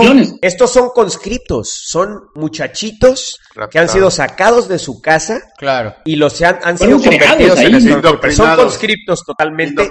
De hecho, nos enteramos porque el general Hawks le dice a Kylo Ren, le dice, voy a agarrar a todos tus Stormtroopers y los voy a convertir en clones. Y, y Hawks y, Kylo Ren clones. dice, no, no, no, no, no, son mejores los, mis Stormtroopers. ¿no? Los voy a cambiar, no convertir. Exactamente. Entonces, ahí es donde, en- cuando le dice eso, este, este Stormtrooper necesita un piloto, Poe dice, yo puedo volar lo que sea, no te preocupes, ¿no? Porque el piloto le dice, ¿puedes volar un TIE Fighter? Y TIE Fighter, Yeah, ponme Para los- ahí también la para los, los este, neófitos, TIE Fighter eh, quiere decir Twin Ion Engine, TIE Fighter. ¿Ves? Nomás sabes porque jugaste el videojuego TIE Fighter. La verdad, sí, la neta sí. ¿Qué les puedo decir?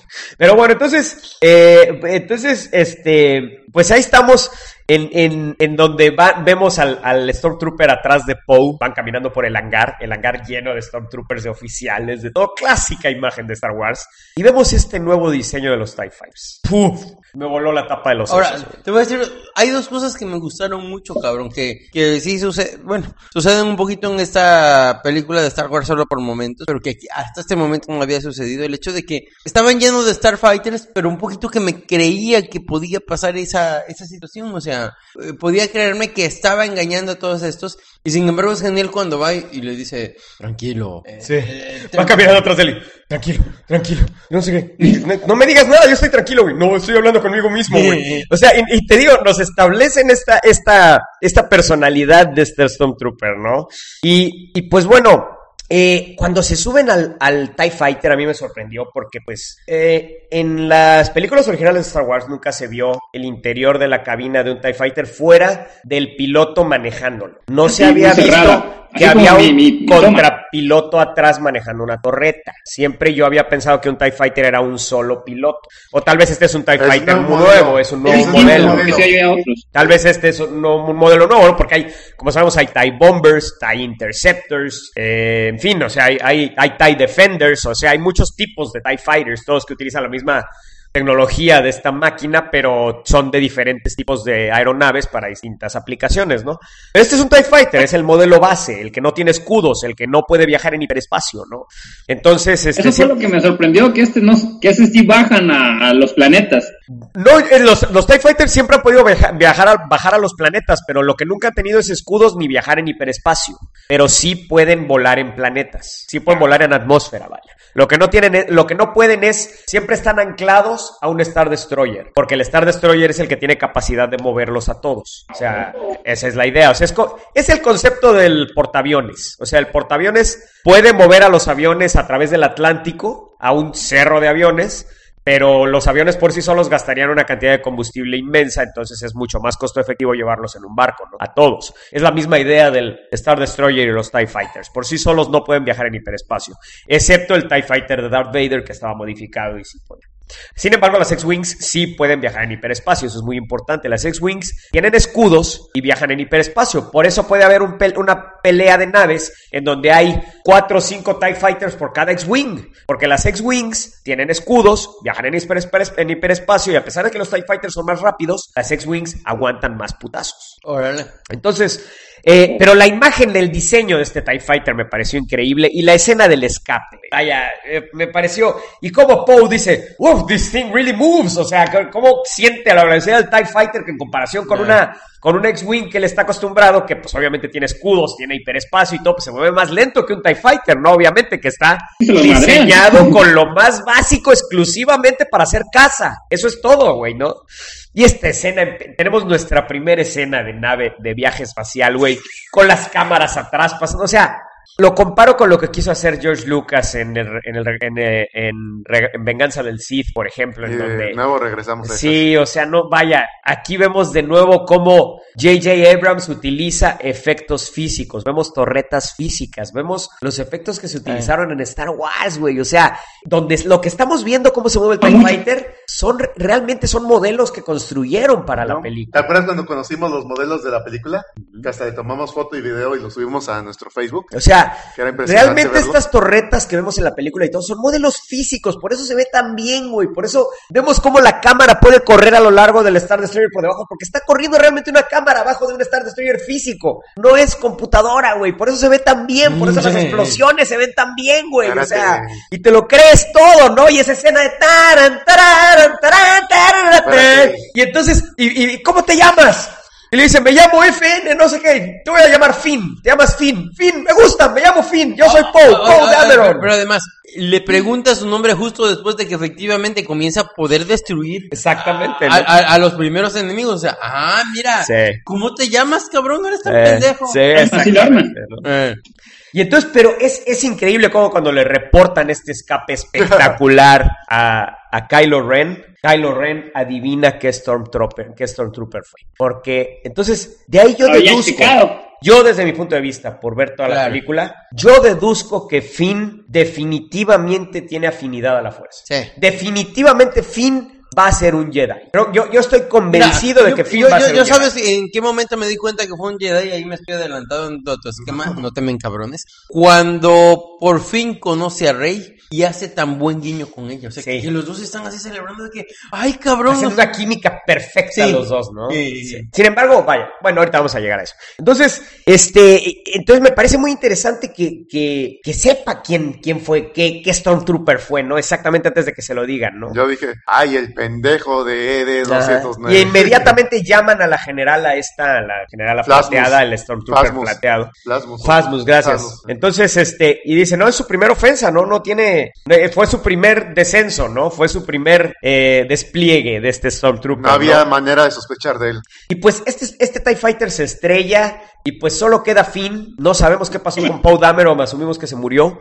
Y pues Finn empieza a caminar por el desierto de Jakku. A ver, ahora, ahora, ahora, tú te sentiste así porque ustedes dos se sintieron así porque no vieron el trailer. No, es es que eso es cierto. Yo, por ejemplo, yo ya había visto el trailer y hay una parte donde tanto Poe Dameron como Finn se están saludando. Entonces yo dije, Ah. este cabrón no se Bueno, murió. pues ahí, ahí tienen el punto. No vean spo- no vean trailers, damas y caballeros, porque Ay, les spoilean las películas. Yo sí creí que ya se había muerto Poe Dameron, o sea, de hecho ese es el punto, como son personajes nuevos, pues yo no sabía quién se iba a morir, quién iba a Claro, vivir, nada, güey. Yo, yo pensé que se había de muerto. Yo de dije, repente, no mames. ya lo viste. Cuando vi Paul Dameron va a ser el protagonista de toda la película y no mames, a los cinco minutos Sí. se muere. Dije, ¿qué pedo? No, y yo sabiendo que va a ser el actor que va a hacer el papel de Apocalipsis en las películas de Marvel, en las películas de X-Men, yo dije, bueno, pues me parece lógico que lo utilizaron un ratito y pues ya lo mataron. Lástima porque la verdad me encantó este pinche personaje, pero pues bueno, lo entiendo porque pues ya está contratado el güey allá, ¿no? Eso, esa fue mi, ra- mi raciocinio en ese momento, ¿no? Yo no me imaginé que se hubiera muerto, la verdad. No, yo, yo, yo no, yo ya sabía, yo ya sabía, yo ya sabía que vivía porque había visto el pinche. Y yo como, yo pensé que se había muerto porque ya no salía en el póster de la película. Bueno, y aquí vemos eh, discutir por primera vez mencionar al líder Snoke, el líder supremo, entre eh, precisamente entre Kylo Ren y el general Hawks. Vemos esta discusión primero sobre los clones y, y después sobre la capacidad de Finn y empezamos a ver esta rivalidad igualita a la rivalidad que había entre Grand Moff Tarkin y Darth Vader. Sin embargo, aquí ya no hay esta ignorancia en cuanto a la fuerza. O sea, aquí hay un respeto más bien a la fuerza. O sea, los oficiales respetan a Kylo Ren y nada de que este, esta falta de respeto que había con Darth Vader, en donde Darth Vader estaba acostumbrado a darse a respetar a base de violencia, Kylo Ren no necesita hacerlo. Kylo Ren es respetado por todos los Stormtroopers como, como su, su comandante supremo. Pero vemos que hay esta rivalidad Que porque Kylo. Ren está fuera de la milicia. Que eso siempre me ha hecho ruido. O sea, ¿qué tan sabio es para un líder hitleresco el tener un eh, comandante supremo que está fuera de un rango de milicia? Es decir, este no está por debajo del general, por arriba del general, está al mismo nivel del general, no lo sabemos. ¿Qué Fuerza opinas de eso? especial. Mira, yo creo que ahí nos falta conocer un poquito más, porque de alguna manera también, como tú dices, todo esto hace mucho guiño a Hitler, hace mucho guiño a estas cosas que es- están basadas en la realidad y habría que ver quiénes eran aquellas personas que estaban un poquito más basadas en cuestiones místicas con Hitler. te puedo decir una cosa. Efectivamente, los oficiales, a lo mejor por ahí va la cosa, los oficiales militares no le daban tanta importancia a Goebbels, que era el ideólogo de, de- de Hitler, que era el que le, le manejaba toda la propaganda. Algunos dicen que también las cuestiones místicas, pero bueno, a lo mejor tiene que ver un poquito con esto. ¿Hasta dónde, hasta dónde pesa la cuestión de yo soy Bueno, el sin embargo, Goebbels nunca se metió en ningún asunto eh, bélico o de estrategia. Que- que nosotros como- como sepamos. Darth Vader. Bueno, que Que nosotros sepamos. sepamos, obviamente, ¿no? Pero bueno, la imagen que tenemos, tenía que ver. la imagen que se tiene de Goebbels es, es nada más una figura detrás de Hitler, una figura 100% política, ¿no? 100% administrativa, digamos. No la figura que tenemos en Kylo Ren, que tenemos una figura de, pues más bien el caballero oscuro del rey, digamos, ¿no? Es, es esta mezcla entre lo medieval y lo moderno, la fantasía y la ciencia ficción, que es lo que hace Star Wars. Sí. Entonces, eh, tenemos esta escena de el ahora llamado Finn, este Stormtrooper, tomando agua, tiene una sed desesperada, y Me luego cayó de la risa. tomando agua con un rinoceronte, ¿no? Es como andar bebe- be- tomando agua del bebedero de las Eh, vacas le ahí. sabe horrible, pero luego se la sigue tomando, es una escena excelente. Y voltea y ve que esta chatarrerita que hemos visto durante la película, que como me recuerda a Nausicaa del Valle del Viento, me parece Eh. muy basado el diseño. Quienes hayan visto del estudio Ghibli, Nausicaa, de Valley of the Wind, Náusica, ¿no? eh, me- o no sé cómo se pronuncie, pero el, el diseño de personaje y la, la me, me recuerda La actitud, muchísimo, la las actitud. actitudes, todo me recuerda muchísimo a Rey, a, a Náusica, ¿no? De, de- del Valle del Viento de la película del estudio Ghibli. Pero bueno, entonces eh, la ve que, que se le vienen varios tipos y, y tienen en una red, ya tienen a BB-8 y entonces se hace- a él obviamente le gusta la chava y entonces No, se va no, a acercar no, a le- ella. Le le llama atención porque vio y lo le gusta. Le gusta. espérate, le gusta, pero también sabe un poquito de que hay un BB-8 importante, se lo dijo el otro cabrón. Ya sabía que tenía el mapa y dijo, no mames, ahí está el BB-8.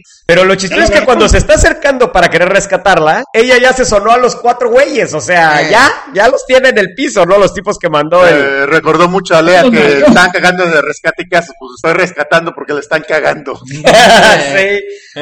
Eh, sin embargo, Leia nunca llega a ser este personaje fuerte que es Rey. O sea, no, no, no. Yo creo que Leia no le llega ni a los talones. No, a la verdad es que no, eh, Ah, es un Sí, es personaje... bastante fuerte en, la- en las películas originales. Sí, Ya ves que se rescata sola de repente también. Eh, es, es todavía más fuerte que Leia y, y- y, de hecho, eso, eso es lo más genial. Yo creo que eh, tiene que ver un poquito Ella con va a los, rescatar a Han Solo.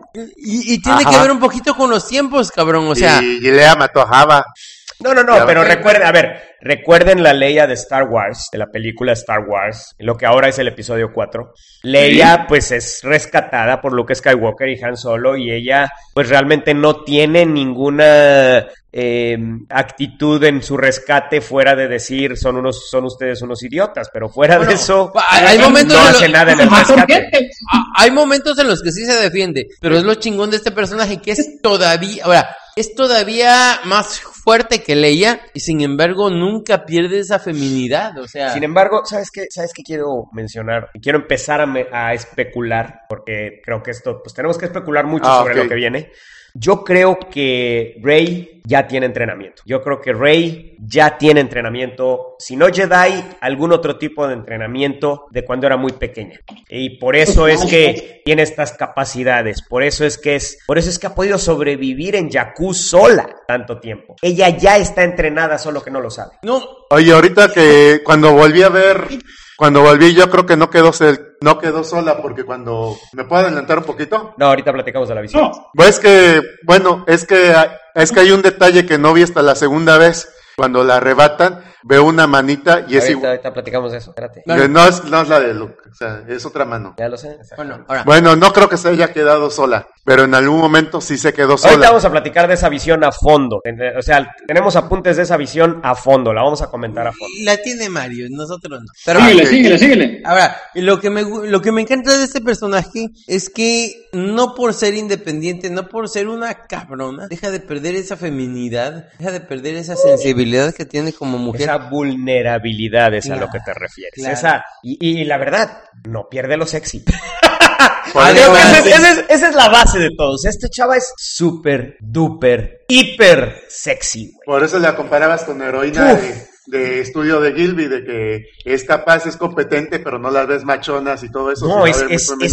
Claro. o sea, es la, es la, es la personificación de la, de la mujer eh, vulnerable, pero fuerte, inteligente, capaz, en fin, o sea, Mm. entiendes, te identificas inmediatamente con Finn como yo soy un pendejo co- comparado con ella, güey, que es lo que Finn está pensando todo el tiempo. O sea, Mm. Claro. Bueno. Finn todo el tiempo está pensando, puta, o sea, ¿cómo demonios voy a poder yo gustarle a, a esta chava que lo es todo, ¿no? O sea, es, es inteligente, es hábil, es, es capaz, es, o sea, lo es todo, güey. Si o te sea. fijas, cuando empieza la película, Finn como que tiene un super complejo de inferioridad de que soy No, y hasta que termina la película lo Hasta- sigue sí, teniendo, Tavo.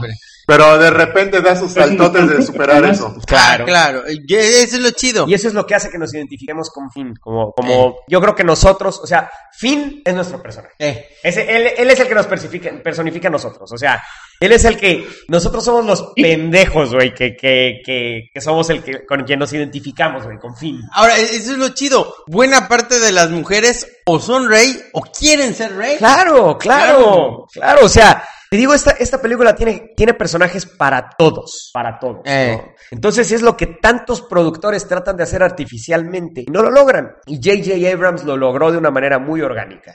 Entonces, eh. Fin, fin, eh, por fin, eh, eh, ya, ya me perdí. Ve- BB8 por, eh, eh, por fin ve a Finn y reconoce la chamarra. Reconoce la chamarra que trae puesta. Y pues la chatarrera lo, cote- lo corretea, lo somete inmediatamente, le da un madrazo. Y hasta BB8 lo electrocuta. Dos y veces. este, eh, le dicen. Oye, oye, oye, es la misma chamarra de Luke, cabrón. Es muy parecida, sí, es muy Sí, parecida. o sea, es increíblemente parecida a la chamarra que usaba Luke en, el Imperio Contraataque. Pero bueno, es, es, par- parecida porque es una chamarra de piloto de la Alianza. Entonces, definitivamente, pues es, es una chamarra de piloto. Pero no deja de ser un guiño a nosotros también, obvio. obvio. Para ti, pero para ti especialmente. Este, entonces, eh, le dicen, ¿de dónde sacaste la chamarra? Que no sé qué, este. Y entonces, no es Poe Dameron, es de Poe Dameron. Y entonces le dice, les dice que murió tratando de ayudarlo. Y entonces, y entonces Rey le dice, tú eres de la. Y vemos la expresión de, de BB-8 así. Y se va. Y este, y entonces, eh, Finn, obviamente, pues le encantó la chava, ¿no? Y entonces, este. Sí, soy de la le dice, resistencia. soy de la resistencia, soy de la resistencia, ¿no? Y en ese momento empiezan a llegar los Stormtroopers y empiezan a llegar los TIE Fighters. Ay, y tenemos una de las mejores escenas de toda Eh. la película, donde tenemos a Poe Dameron y... eh, No, Dameron, sí, donde no. tenemos a Finn y a Rey corriendo, donde están disparando los TIE Fighters, explosiones por todos lados, y hay una nave allá adelante. Nos la toman, ¿no? Están corriendo, tenemos que escapar en esa nave. Esa es la única con la que podemos huir de los TIE Fighters. Oh, pero- Dice, pero, pero- ¿por qué no aquella? Dice, no, aquella es chatarra. Ok, y en eso, ¡pum! explota la nave hacia la que estaban corriendo. Ok, la chatarra nos va a servir. Y toman la cámara. Y es una de las escenas en donde yo aplaudí y dije, ¡Buah! Era el halcón milenario. Ya cállate, Mario. Eso fue lo bueno de estar en la función de medianoche.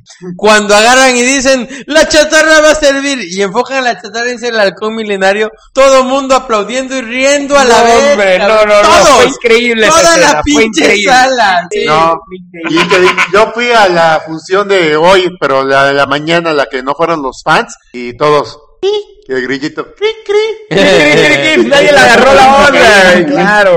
No, no, no, fue increíble. Y yo, ¿no? ¡yay! ¡Cállate, pinche! ¡Cállate, idiota! ¡Arriba mi compadre, cállate! No, no, no, o sea, esa escena, ¡puf! Sí. Y se suben al halcón milenario y el halcón milenario está igual, güey. Las torretas funcionan igual, güey. El control de las torretas es igual al- a Star Wars, güey. O sea, y tenemos una persecución, una persecución digna, digna de Star Wars. Ah, no, no, espera, espera, no, pero espérate, eso es lo chingón. Llega el, el, el tanto Rey como Finn no le entienden al principio esta madre, o sea, Por eso te diste cuenta que funciona igual, porque no le- les cuesta trabajo. Y ya cuando por fin le agarran y cuando por fin mata al, al, al primer TIE Fighter, Derriban, lo matan. bueno, derriban Para que al no salgan tan ojetes. Eh, Al ratito Tavo hace los comentarios inteligentes. cuando por fin le parten su puta madre, ya, ya estamos en el mismo lenguaje. Soy mejor. Exacto. Cuando por fin le parten su puta madre al primer TIE Fighter, la reacción es muy parecida a la de Luke cuando destruye el primer TIE Fighter. Claro, o sea, claro. Ah, ya entendí cómo funciona esta chingadera. No, no, no. Y, y esta, esta parte en donde ellos están huyendo y Finn trata de agarrarle la mano a Rey y ella, ¡deja de agarrarme la mano! O sea, Sí. nos establecen, para empezar, que Finn trata de crear una relación con ella. O sea, trata, de- o sea, obviamente está pues de perro el idiota. Y, y Rey, o sea, déjale de agarrarme la mano, güey. ¿Qué pedo contigo, no? O sea, No te necesito. Exactamente, no te necesito para nada. No, y además, o sea, no me gustas. O sea, no. Vaya, te aseguro que de hecho, durante toda esta serie de películas, el drama entre Finn y Rey va a ser que Finn está en la zona de amigos y Rey, eh, pues, lo ve como amigo y pues Finn está enamorado de ella, Claro, obviamente. pobrecito. Entonces creo que esa, al final ya esa como va a ser No tanto. obviamente el, el romance en estas en esta serie de películas. Se los Conozco adelanto, a- spoiler, pero estoy seguro que así será. El Oye, 90% de la oye, gente oye, que oye, conozco es y. Paul Dameron es el que va a tener a Rey. Ah. Exactamente, eso estaría cagadísimo, güey. Entonces, este, eh, por fin, este, empiezan a, perseguirlos. Vemos una escena increíble en donde los dos, los dos, eh, tanto Finn como Rey dicen, "Eh, tengo que hacer esto, tengo que hacer, que hacer esto. Esta nave no ha volado en años, güey, ¿no? Eh. Y este, y el halcón despega con unos trabajos horribles, se estrella con todos los puestos, güey. Y lo, y algo que me encantó es el I'm working on it. Eh. Es un diálogo totalmente de Han Solo, de I'm working on it, I'm working on it, cuando no arranca el halcón milenario, no sé si se acuerdan el Imperio contraataca que wow, wow, wow, wow, mí me wow. cagó de la, Ah, I'm working on it, I'm working on it. a mí me cagó de la risa el Long Caplote. Ojete, ¡ese era mi, esa es mi nave! El güey que, que estuvo castrando al principio de la película que lo odias y Y te recuerden a ese güey, recuerden a ese güey, el, el, el güey que compra la chatarra, el güey que sale y dice, no se lleven mi nave. Recuerden a ese güey que va a ser importante después. Entonces el halcón despierta con muchos, cha- con muchos trabajos y todo, este, y, y, y empi- y hasta que dicen, estamos cubiertos, entonces ella se mete a este Star Destroyer que conoce perfectamente porque ha estado recogiendo chatarra de ahí por años. Y este, y pues vemos esta, esta química que se crea entre Finn y entre Rey cuando terminan esta persecución, que además es espectacular la persecución. La filmaron totalmente con modelos físicos. Eso es lo que me maravilla y eso es Ah, lo no, que hace. y, y en formato IMAX, cabrón. Eso es lo que hace que esta persecución se, veía, se Sí. vea tan increíble. O sea, ese modelo de ese Star Destroyer destrozado es, es un modelo físico que está en la arena ahí. O sea, de verdad metieron cámaras ahí para hacer esa, esas tomas. O sea, es Eh. increíble verdaderamente lo que hicieron estos güeyes, recrear estos efectos que, que inventó verdaderamente Industrial Light and Magic, la compañía de, de George Lucas. Y, eh, y, pues bueno, Oye, eh, oye, hay- eh, estoy seguro, inventó Industrial Light and Magic, pero a partir de las peticiones del JJ Abrams, cabrón. eh, JJ Abrams era el director en aquella época, güey. episodio 4. Ahí El hablan de redescubrir, Sí, no, mejorar. más bien él las, las redescubrió y pues las mejoró, ¿no? O sea, Exacto. Pero J.J. Abrams definitivamente, No, pues, pues... mira, te aseguro que JJ Abrams, yo digo que las ordenó en el sentido de decir, a ver, vamos a recordar lo que hicieron los primeros que hicieron esta que chingadera. hicieron estas películas. Claro. Es como ahorita Peter Jackson que recreó la escena de la araña en King Kong Sí. en el extra del DVD Sí. que nadie vio. Entonces, eh, pues bueno, entonces eh, ella se presenta, por fin nos da su nombre, ella es Rey, y pues le anuncian a Kylo Ren muy al estilo de Darth Vader, que no pudieron capturarlos y que están a bordo de un carguero que robaron de, de Jakku Pero y ¿cómo? que escaparon, ¿no? Un ¿Y robot se robó una posible? Y dicen, ah, es que también un soldado de nuestra ayuda. ¡Un soldado de nosotros! Bueno, eso ya lo sabía desde antes, porque de hecho dice, al "¿Va algo más, este, y también había una chica. ¡Hola, chica! Y entonces vemos cómo hace espérate, eso es lo que me llama la atención. Aquí empieza la comedia, la comedia a raíz de la trama. Es que, que- que, pues es lo que quiso decir Tavo ahorita. O sea, aquí la comedia no sucede por Jar Jar Binks haciendo payasadas. La comedia sucede por la trama en sí. Es decir, nosotros sabemos que este pobre oficial que le viene a dar noticias a Kylo Ren, lo viene a hacer sabiendo que está en riesgo de morir por dar esas noticias. Entonces el está... señor eh, dando las noticias a cuentagotas, ¿no? Y entonces Kylo, en vez de hacer lo que hacía Darth Vader, que era básicamente matar a ese oficial que le estaba dando sus not- las noticias, descarga su furia sobre unas consolas que están atrás de él con su sable. Bueno, pero- rabieta pero eso- cuando crees que ya, ya se salvó, este oficial piensa que ya se salvó, le suelta la otra noticia y entonces ahí es donde ya no se sabe. Sí. A ver, pero... ¿No? Entonces, este, y, y de nuevo más comedia, ¿no? Mientras están reparando el alcohol milenario, porque el alcohol milenario no, no ha volado en años, güey. Nos enteramos, no sabemos qué pasó con el alcohol milenario, no ha volado en años, está peor de lo que nunca había estado. Si el alcohol milenario era chatarra en Star Wars, de hecho, Luke Skywalker dijo: ¿Qué? ¿En esa porquería nos vas a llevar, güey? No puedo creer que eso vuele. Pero sí, definitiva, y, y- y- y definitivamente, pues eh, sabemos que pues el halcón milenario es una fragata coreliana muy modificada, que pues gracias a eso es, es- fue tan rápida y todo, pero pues aquí ya vemos un halcón milenario ya bastante tronado y que apenas puede volar, pero después empieza a desempeñarse como siempre, ¿no? Pues la nave Y, eh, legendaria. mágicamente se desempeña Eh, como siempre. que es la ¿no? nave legendaria, güey. Pero fíjate que vemos una habilidad que esto me recuerda al, ex- al universo expandido. Uno de los hijos de Leia y Han en el universo expandido, que eso nunca existió en esta película, tiene una habilidad inmensa con lo mecánico, al igual que Anakin Skywalker. Y no sé si ustedes ubiquen en esta película a una persona que tiene una habilidad súper especial con cualquier cosa mecánica. Díganme quién es. ¿Quién será? Rey. Rey. Tiene una habilidad súper especial con cualquier cosa mecánica, güey. Entonces, todo esto son pistas, pequeñitas pistas para los fans que sabemos que Rey tiene algo que ver con Skywalker. Ahora, te, te voy a decir una cosa. ¿Tú sabes qué otro personaje de la vida real tiene habilidades impresionantes con, lo- con la cosa mecánica? ¿Quién? Se apellida Lucas. De hecho, es más, él dice que a, a los 15 años, él ¿Por qué? George Lucas, sí, él estaba eh, cuando competía en los, los coches de carreras y nada más con escuchar un coche de carreras decía, a este pinche coche le falla esto, hay que componerle esta cuestión. Y todos los pinches ingenieros que habían estudiado, habían hecho licenciaturas, se sorprendían porque efectivamente, o sea, Sí. él nada más, por eso su primera película es American Graffiti que trata de puros autos, porque él le encantaba toda la tecnología y por eso él dice, los clones tienen que ser importantes porque la tecnología es muy cercana a los humanos, aunque nadie lo perciba. No, y, y, pues tenemos, obviamente, vaya, ten- tenemos esta discusión aquí mientras Rey está arreglando increíblemente el halcón milenario sin prácticamente, pues no sabemos de dónde saca sus estudios de ingeniería, pero pues ella sabe cómo reparar el halcón milenario y sabe qué herramientas utilizar y le dice a Finn, estúpido, aquella herramienta, ¿no? Y entonces, Otra. y en ese momento Otra. estamos viendo el intercambio entre BB-8 y Finn, en donde le dice, dile, dile, por favor, que si soy de la resistencia, por favor, que no se calle. Entonces ya BB-8, sí, sí, sí, sí, es de la resistencia, le dice, ¿no? Y ¿Cómo le hace la manita ya así, suelta, este, el- el- suelta este BB-8, pues que la base de la, de la resistencia está, ahora no es la rebelión, ahora es la resistencia. Porque ya no es rebelión. Noten no ustedes, imperio. noten ustedes el cambio de semántica. Pues que ya no hay está imperio. en el sistema Ilium, en el sistema Ilium, ahí está la resistencia.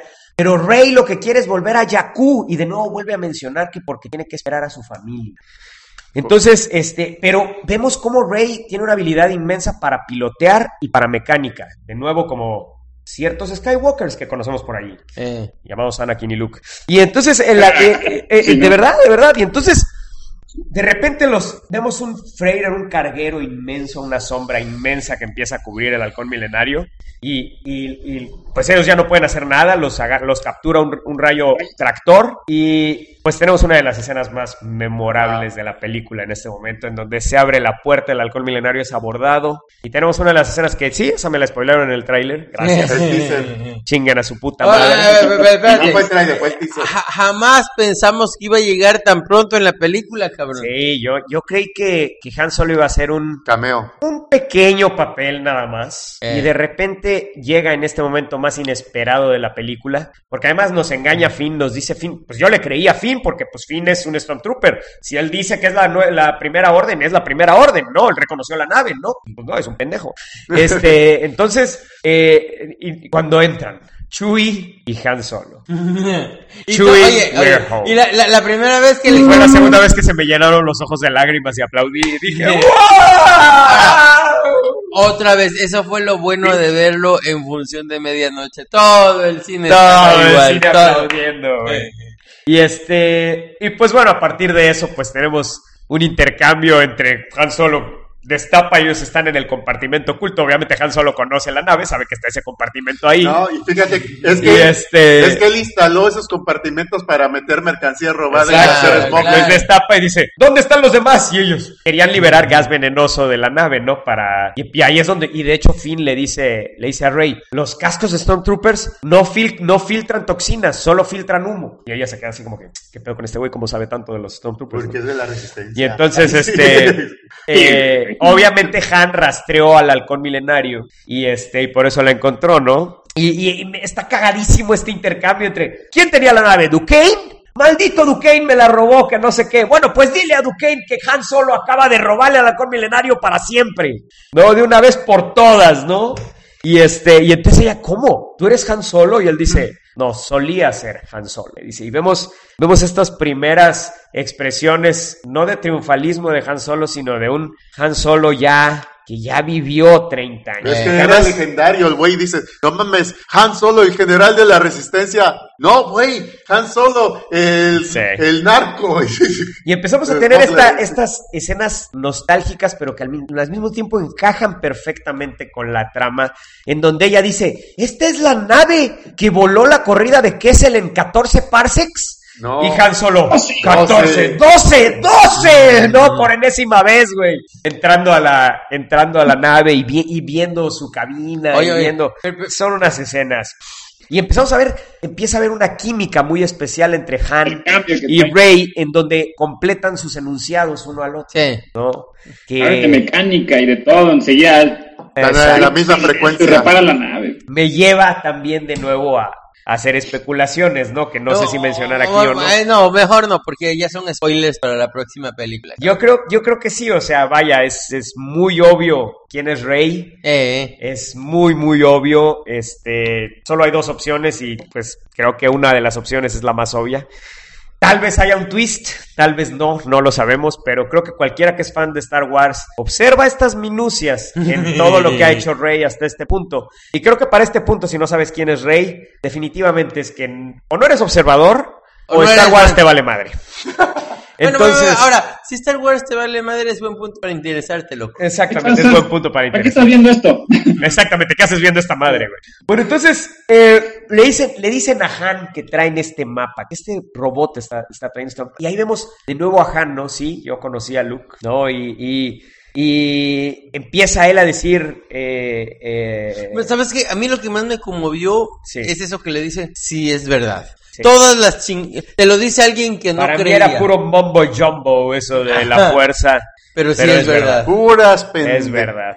Puras pendejadas, exactamente, ¿no? Y entonces, y, y pues empiezan a caminar adentro del carguero de Han Solo, que se ve que tiene una nave ya muy grandota, ¿no? Y este, y de repente los abordan. O sea, otra nave los aborda a ellos, ¿no? No, más este primer platican del cargo que tenían. Traían, traían una carga de Rathars. Eh, no sabemos qué son los Rathars, pero es solo que- vemos el ojo. O sea, vemos una cosa. ¿Y dónde están los Rathars? ¿Dónde los está cargando? ¡Pum! Se ve un ojo ahí y dice, y dice el güey, este, oye, ¿cómo le hiciste? Dice, dice Finn para capturar Rathars. Y dice, bueno, pues tenía una tripulación mucho más numerosa.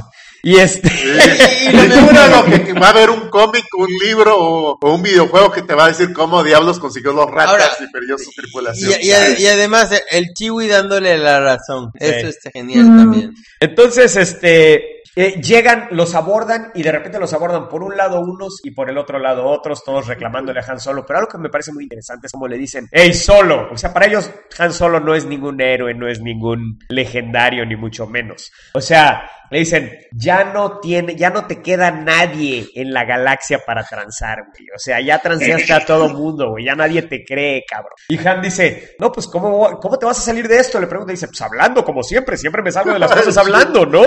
Yo cuando les he fallado, dice, pues, ¿cuándo le he fallado? Pues, ¿Cuándo te he sí. fallado, Balatic?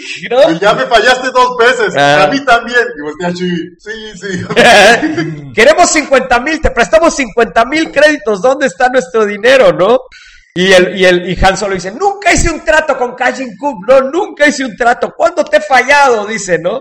Y es, y ahí es donde dicen, ya se te hizo viejo, Han, ya, ya no hay nadie a quien transar en la galaxia, güey. Y, No, este, y, el- y Rey, escondida abajo, decide cerrar las compuertas para desconectar a estos cuates, ¿no? No, ¿sabes Entonces rapidito. No sé, como que me recordó Alta Arma Mortal cuando Danny Glover dice, I am too old for this shit, que estoy muy cansado para esta, ya estoy muy viejo para esta mierda. Dije, no mames, Han Solo nunca va a estar muy cansado para estas mierdas. Sí. Siempre entonces, Han Solo va a hacer este, esa chingadera. Eh, pues Rey abajo mueve unos fusibles con su habilidad mecánica y pues resulta ¿Le que son los falló? fusibles equivocados y se abren las puertas de los Rathars y los Rathars escapan y nos damos cuenta de qué son estos Rathars y nos encontramos con el segundo monstruo en CG de la película que a mí no me latió mucho, no sé a ustedes No, qué les tampoco. parezca. A mí no me molesta. No me gustó la escena de los Rathars, no, me, me pareció parece como que un poquito fuera de lugar. Me hubiera Sí. gustado más unos Wampas o algo así.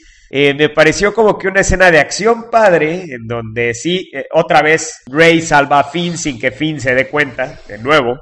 Este, pero mm, eh, no me gustaron Sí, esas criaturas. ah, hay Ya está cierto ruido por ahí. Se me hace que está muy Fueron unas criaturas como que ya fue una escena un poquito. Mira, yo creo que tanto falló el CGI en el sentido de hacernos sentir realidad, como tanto en el sentido de darnos miedo. A mí, Sí. así que yo dijera, ¡ay, cuánto miedo me da esta cosa y que es realmente peligrosa! No, yo decía, ah, bueno, Ay, pero- van a matar a los que tengan que matar. Fíjate que el, el asombro que sentí cuando vi el Rancor por primera vez, Eh. después de que estaban hablando que el Rancor y que el Rancor, y, y de repente vemos al Rancor, fue un asombro brutal, ¿no?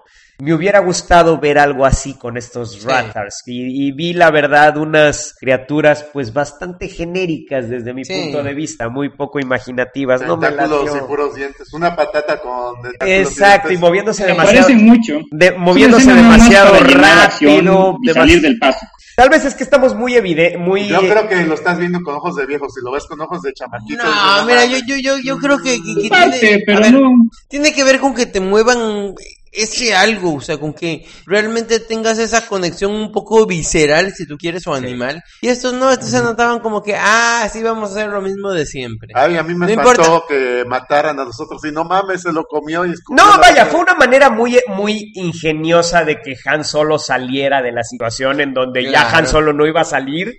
O sea, ya era una situación en que estaba acorralado y pues gracias a que estuvo Rey ahí salió de la situación. se o sea, de, de como suerte, obviamente, como en todos los juegos de rol en donde sale Han Solo, su atributo de suerte está alrededor de 12 o 14 o 15, güey. Siempre la suerte de Han Solo lo salva. Y pues así es en este caso. Sí, ahora, te voy a decir un po- una cosa, a mí ya no me sorprendió porque yo un poquito dije, ah, Pues Han eh, Solo, voy. Esto me, esto me recuerda a True Romance, cabrón. O sea, dos cabrones que le están queriendo partir su madre y algo va a pasar. entre Algo que- pasa entre los dos que, que el güey sale corriendo, ¿no? Vea, vean nuestro episodio de True Romance y vea True Romance. Entonces, este, pues bueno, entonces, este, eh, se ven obligados todos, Han, Chewie, Finn, Rey y BB-8 a escapar en el halcón milenario. ¿Quién lo hubiera visto venir, Claro, caballeros? claro. Y obviamente ya con Han Solo a bordo del halcón milenario, pues ya el halcón milenario es reparado con mucha más habilidad que... Y conocimiento. Y- Exactamente. Espérate, Chiwi queda herido y Han Solo y ella y Rey quedan como pilotos ahí platicando. No, pero me, me encanta cómo escapan del carguero, en donde Han Solo dice, pa- en lugar de decir, never tell me the odds, ¿te acuerdas como decía antes, no? Nunca me digan las probabilidades, le decía a C-3PO. En este caso, él escapa, entrando a hiperespacio desde adentro del carguero. Pero oímos este ruido clásico del Imperio Contraataca de "Wi, wi, wi, wi, wi, wi", de que no arrancó el halcón milenario y ¿cómo otra vez el hiperespacio? No sé qué, y. Y entonces eh, eh, eh, Rey es la que quita un inhibidor que un Garput, que es este tipo, este cuate que le vendía chatarra y que era el dueño del halcón milenario, un Garput, recuerden ese nombre, un Garput va a ser muy importante. Entonces, este güey puso un inhibidor ahí, ella lo quita. Y en ese momento el halcón milenario, pum, entra en hiperespacio y sale del hangar y se deshace del, del Rancor que estaba pegado ahí a la, a la, Cabina. a la cabina y al, al vidrio de la cabina, ¿no? Entonces, este, eh, vaya, me parecen escenas que son, que evocan lo que sucedió antes, ev- evoca mucho, por ejemplo, al escape del asteroide, ¿no? Este, y, y- y- y- y de- definitivamente vemos esta personalidad de Han Solo que está intacta, pero al mismo tiempo lo vemos como, como ya es el, el Han Solo ya cansado, ya viejo, ya, ya vivió, ¿no? Ahora, ¿sabes qué es lo único que me hace? Bueno, me hizo ruido después de ver la película, cabrón. Es un Han Solo cansado, ya viejo, pero no se ve triste el cabrón. A No, mí, no está triste. a mí me hubiera gustado verlo triste para lo que le está gusta pasando. hacer, es- le gusta contrabandear. No, no, no. Yo creo que tiene que ser el contraste entre Luke y Han. Acuérdate que Luke, o sea, Han siempre ha sido más fuerte que Luke. Y Han nunca se va a dar por vencido. Luke no tiene un carácter tan fuerte como Han. O sea, Luke, a pesar de ser el héroe y ser el, el que siempre va a prevalecer, no es tan fuerte como Han. Pues sí, igual y sí tiene que ver un poquito con ¿no? eso. Entonces, eh, bueno, pues el- in- inmediatamente le informan a la primera orden y a Kylo Ren que, que Han Solo y, eh, y Chewbacca y traen en el halcón, están a bordo del halcón milenario con el, con el modelo BB-8, el droide BB-8, ¿no? Y aquí es donde vemos por primera vez, vamos a llamarle por su nombre, la nueva estrella de la muerte, este pinche pasión espacial que ahora es un planeta. Pero yo creo Y que vemos al, al líder, a- a- al, al gran Líder ¿no? Al líder supremo. Eh, estoy buscando su nombre, bueno, es irrelevante, ahorita se los voy a decir al ratito, Snoke. pero Smoke, gracias. Es no.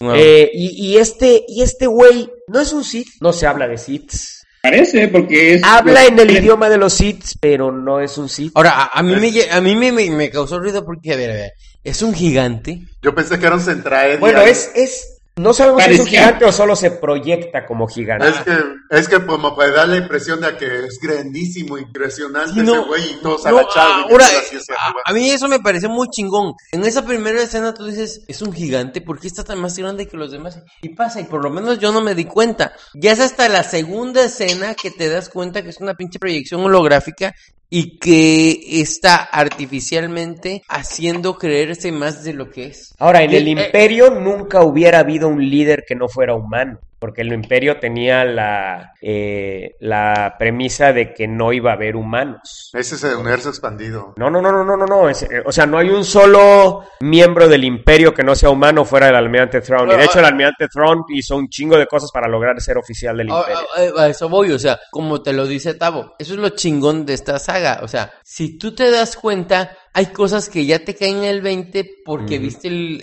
el universo expandido. Ahora, aquí para el, para el que lo ve normalmente no es tan importante, pero sí, eso es cierto y no lo había notado. En el universo expandido se explica, queda claro en nosotros, se- eh, que no hay ningún líder como tú dices, que no Sí. sea humano. Aquí, de repente, un cabrón de fuera logró ser el gran chingón.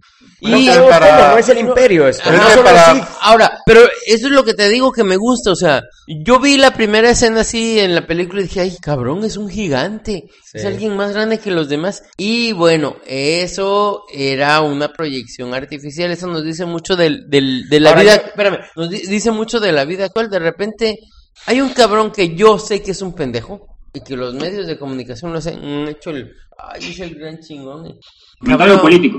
Fíjense que, bueno, yo me voy a ir por el otro lado de lo que dice Pedro. En el universo expandido hay una raza que por poco y destruye a toda la galaxia conocida de Star Wars, porque ustedes saben, la galaxia de Star Wars es limitada. O sea, de hecho, por eso es que nadie sabe dónde está Luke Skywalker, porque Luke Skywalker está fuera del universo conocido de esa galaxia. Entonces, eh, eh, hay una galaxia conocida. Y los Yuuzhan Vong es una raza que viene a atacar la galaxia de fuera de la galaxia. Son aliens desconocidos, entre comillas, con tecnología totalmente desconocida y tecnología que resiste Chucho. a la fuerza. Entonces, creo que este alien no es un Sith, es una cosa totalmente diferente. Creo que esta cosa viene, viene a invadir desde fuera de la galaxia. Creo que esa es mi teoría. Esta es, esta es otra raza que viene a invadir la galaxia utilizando la fuerza, Uy. utilizando a Kylo Ren. No es que físicamente parece el emperador 2.0, que el otro parecía una, una pasa vieja arrugada y este es una pasa que da mucho más miedo. Pues esa es la... No, fíjate que a mí me dio más miedo Palpatine que este, porque Sí, a mí también. la verdad este se ve totalmente CG, entonces...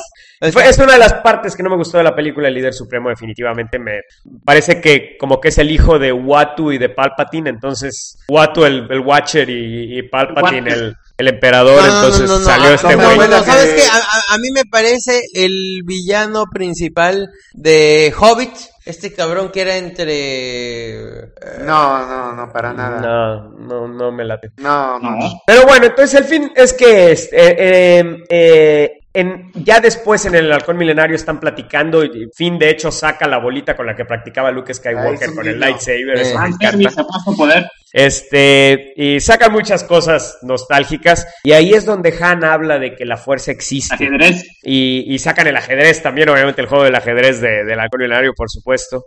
Y entonces ahí es donde hablan de que el, el líder supremo empieza a hablar de que si regresa Skywalker, regresan los Jedi. Porque cualquiera diría, ¿por qué es tan importante Luke Skywalker? Bueno, pues es tan importante porque si regresa él, regresan los Jedi, ¿no? Y acuérdate lo que dijo en el principio, sin Jedi no hay equilibrio en la fuerza. Eh, eso a qué horas lo dijeron en esta película. Eh, fue al principio, el viejito lo dijo. El viejito que dijo que era muy importante que regresaran los Jedis, porque si los, por los Jedis no va a haber equilibrio en la fuerza, tanto del mal y del bien. Ok. El lado oscuro y el lado bueno, el lado, como le dicen, bueno, como se llame. Claro. Exactamente. Entonces, eh, el lado de la luz, digamos, ¿no? Entonces, eh, pues, eh, definitivamente aquí el, el- la- lo más importante de esta, de esta parte es que vemos lo trágico, porque eh, vemos la disputa entre Kylo Ren, Chucho, deja de hacer ruido. Eh, Kylo Ren, por un lado, este, vemos que está luchando con su lado bueno, digamos,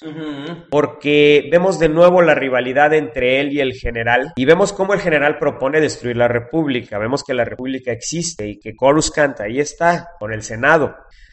Y este líder supremo eh, propone destruir la república y la flota de la república. Es decir, esta nave puede destruir varios planetas, esta estación espacial, mega estación, estación Un espacial planeta prácticamente. que aún no ha sido bautizada todavía en la película. Eh, podemos decirle Estrella de la Muerte 3.0 por lo pronto. Yo creo que es un planeta terraformado, por lo mismo que tenía arbolitos y Por eso después le dan su nombre, no te preocupes. Es el, es el Star Killer. Este, esta, esta eso nave. lo dijeron, Star Sí, Killer. es, es la, es homenaje al nombre inicial que iba a tener Luke Skywalker, iba a ser Luke Starkiller.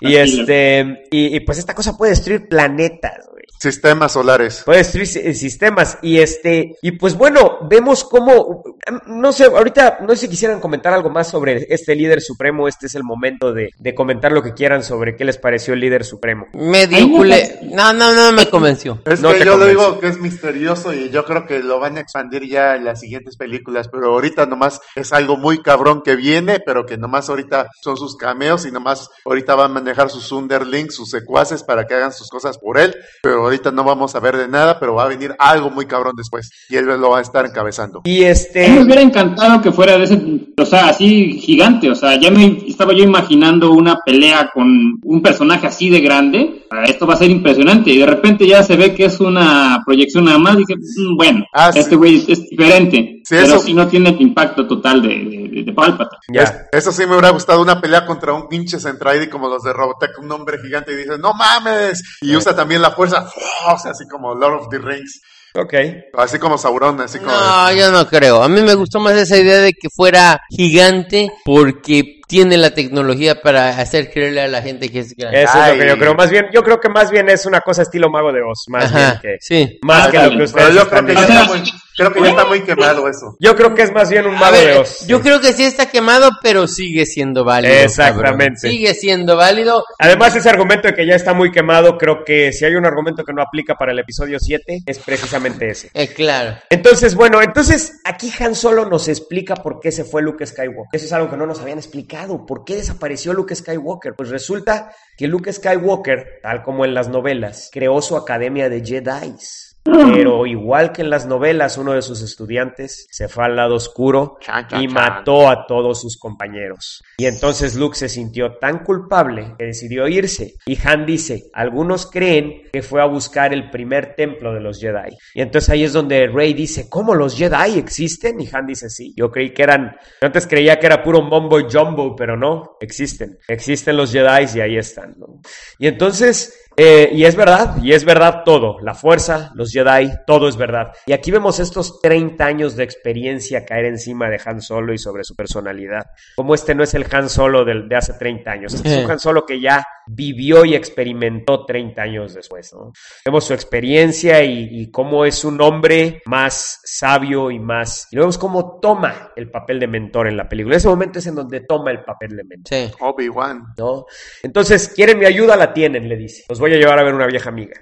Más y llegan a un planeta en donde Rey se asombra de ver tanto verde y básicamente los lleva a la taberna de Mos Eisley en un planeta boscoso, en donde conocen, y, y, bueno, y Han Solo, de hecho, cuando se bajan, muy extrañamente le ofrece trabajo a Rey, porque le dice, oye, parece que sabes mucho de mecánica, este, ¿quieres un trabajo a bordo del halcón? No va a ser un muy buen trabajo. O sea, se nota como que Han algo sabe que no nos quiere decir, ¿no? Y Como papá adoptivo. Exactamente, ella, sí. ¿no? Entonces, eh, ella dice que tiene que regresar, ella dice que tiene que regresar a Jakku por su familia, ¿no? Y, y, y él le dice, ¿tú crees que fue fuerte que, suerte que encontramos el alcohol milenario? No, o sea, tal lo encontraron nuestros sensores como lo pueden encontrar los, los sensores de la primera orden, ¿no? Entonces entran a un bar, el bar de un personaje más, que tampoco me latió mucho. Me gustó mucho su voz, me gustó mucho que sea una mujer, una mentora, pero no me gustó este personaje de más. A mí el sí me personaje gustó. de los lentes. Más me gustó Kanata. todo lo que dice, me cayó bien, Sí. pero, pero la imagen, el diseño visual es lo que no... Me hubiera gustado ver un puppet, me hubiera gustado Ya, ver. Sí, un puppet estilo Yoda, me hubiera encantado. No sé Es que ustedes ya qué estás muy opinan. ciscado. A mí sí me No, gusta el diseño. que no, no, no, no, no, no mames, o sea, mira, yo, eh, como dice Mario, sí me, se me hizo, bien. se me hizo mucho el guiño de la voz, el, el guiño de la actitud, la actitud es genial, a mí no me da miedo las cosas, y tampoco me, me enoja que las cosas estén mal en el universo, yo lo entiendo, pero, pero sí, como que no me creí que estuviera ahí ese Y personaje. ella dice, ella dice, eh, al parecer es una persona que ha vivido por muchos años, más Miles de cientos años. de años, miles de años. Y ella dice, he visto todo, he visto a los Sith, he visto al Imperio y ahora he visto a la Primera Orden. Siempre hay esta lucha entre la luz y la oscuridad. Le dice a Rey, ¿no? Y, y Rey, eh, en un momento dado, Finn dice, yo me tengo que ir, me tengo que ir, quiero irme de aquí, yo no quiero nada, saber nada con la Primera Orden, estoy hasta el gorro, ellos no quiero regresar. Y Miedo. entonces le dice ella, mira, aquellos güeyes van a intercambiar contigo si quieres que te lleven al Outer Rim, que le llaman el Outer Rim a los bordes exteriores de la Fuera del- La frontera. Te van a llevar en vez de por trabajo, te van a llevar para allá. Y pues Finn decide irse, y en el, pero en un momento crucial en donde, no sé si ustedes lo habrán notado, pero hay un Ajá. cambio de escenas, en donde eh, esta, esta personaje, el, eh, la dueña del bar, que acabo de decir su nombre, pero ya se me olvidó. Más Kanata. eh, más eh, le dice a le dice a Han, eh, ¿quién es la chica? Y Han está a punto de contestarle y nos cambian la escena. Nos cambian la escena y nos ponen la conversación entre Finn y Rey. Entonces no nos dejan oír que le contesta Han, pero obviamente Han sabe quién es ella, sabe quién es Rey. Han sabe quién es Rey y se lo dice a más. Más Kanata. Se lo dice a más, ¿no? Entonces, este, obviamente ahí hay un intercambio y este, y pues Finn se quiere ir y se decide irse.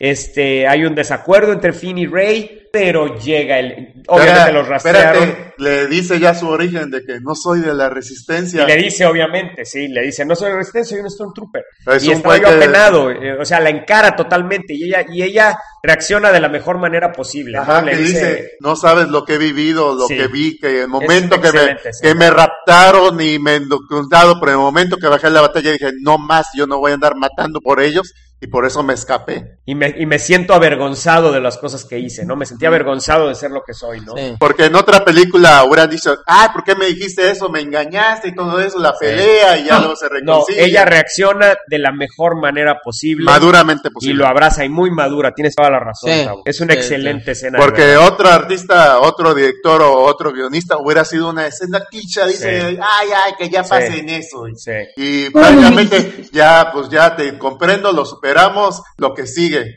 Y entonces Rey empieza a escuchar voces, la voz de una niña, y aquí es donde llegamos a este punto que eh, Tavo quería mencionar, este, que es un, ta- un, un, un Tavo, ¿eh? un momento muy especial en donde vemos primero cómo, cómo Han está hablando con, con esta eh, alien más y ella le dice, tienes que regresar a casa, Han. Ya veo que ya estás de nuevo en medio de toda la lucha, ¿no? En medio de todo el desastre.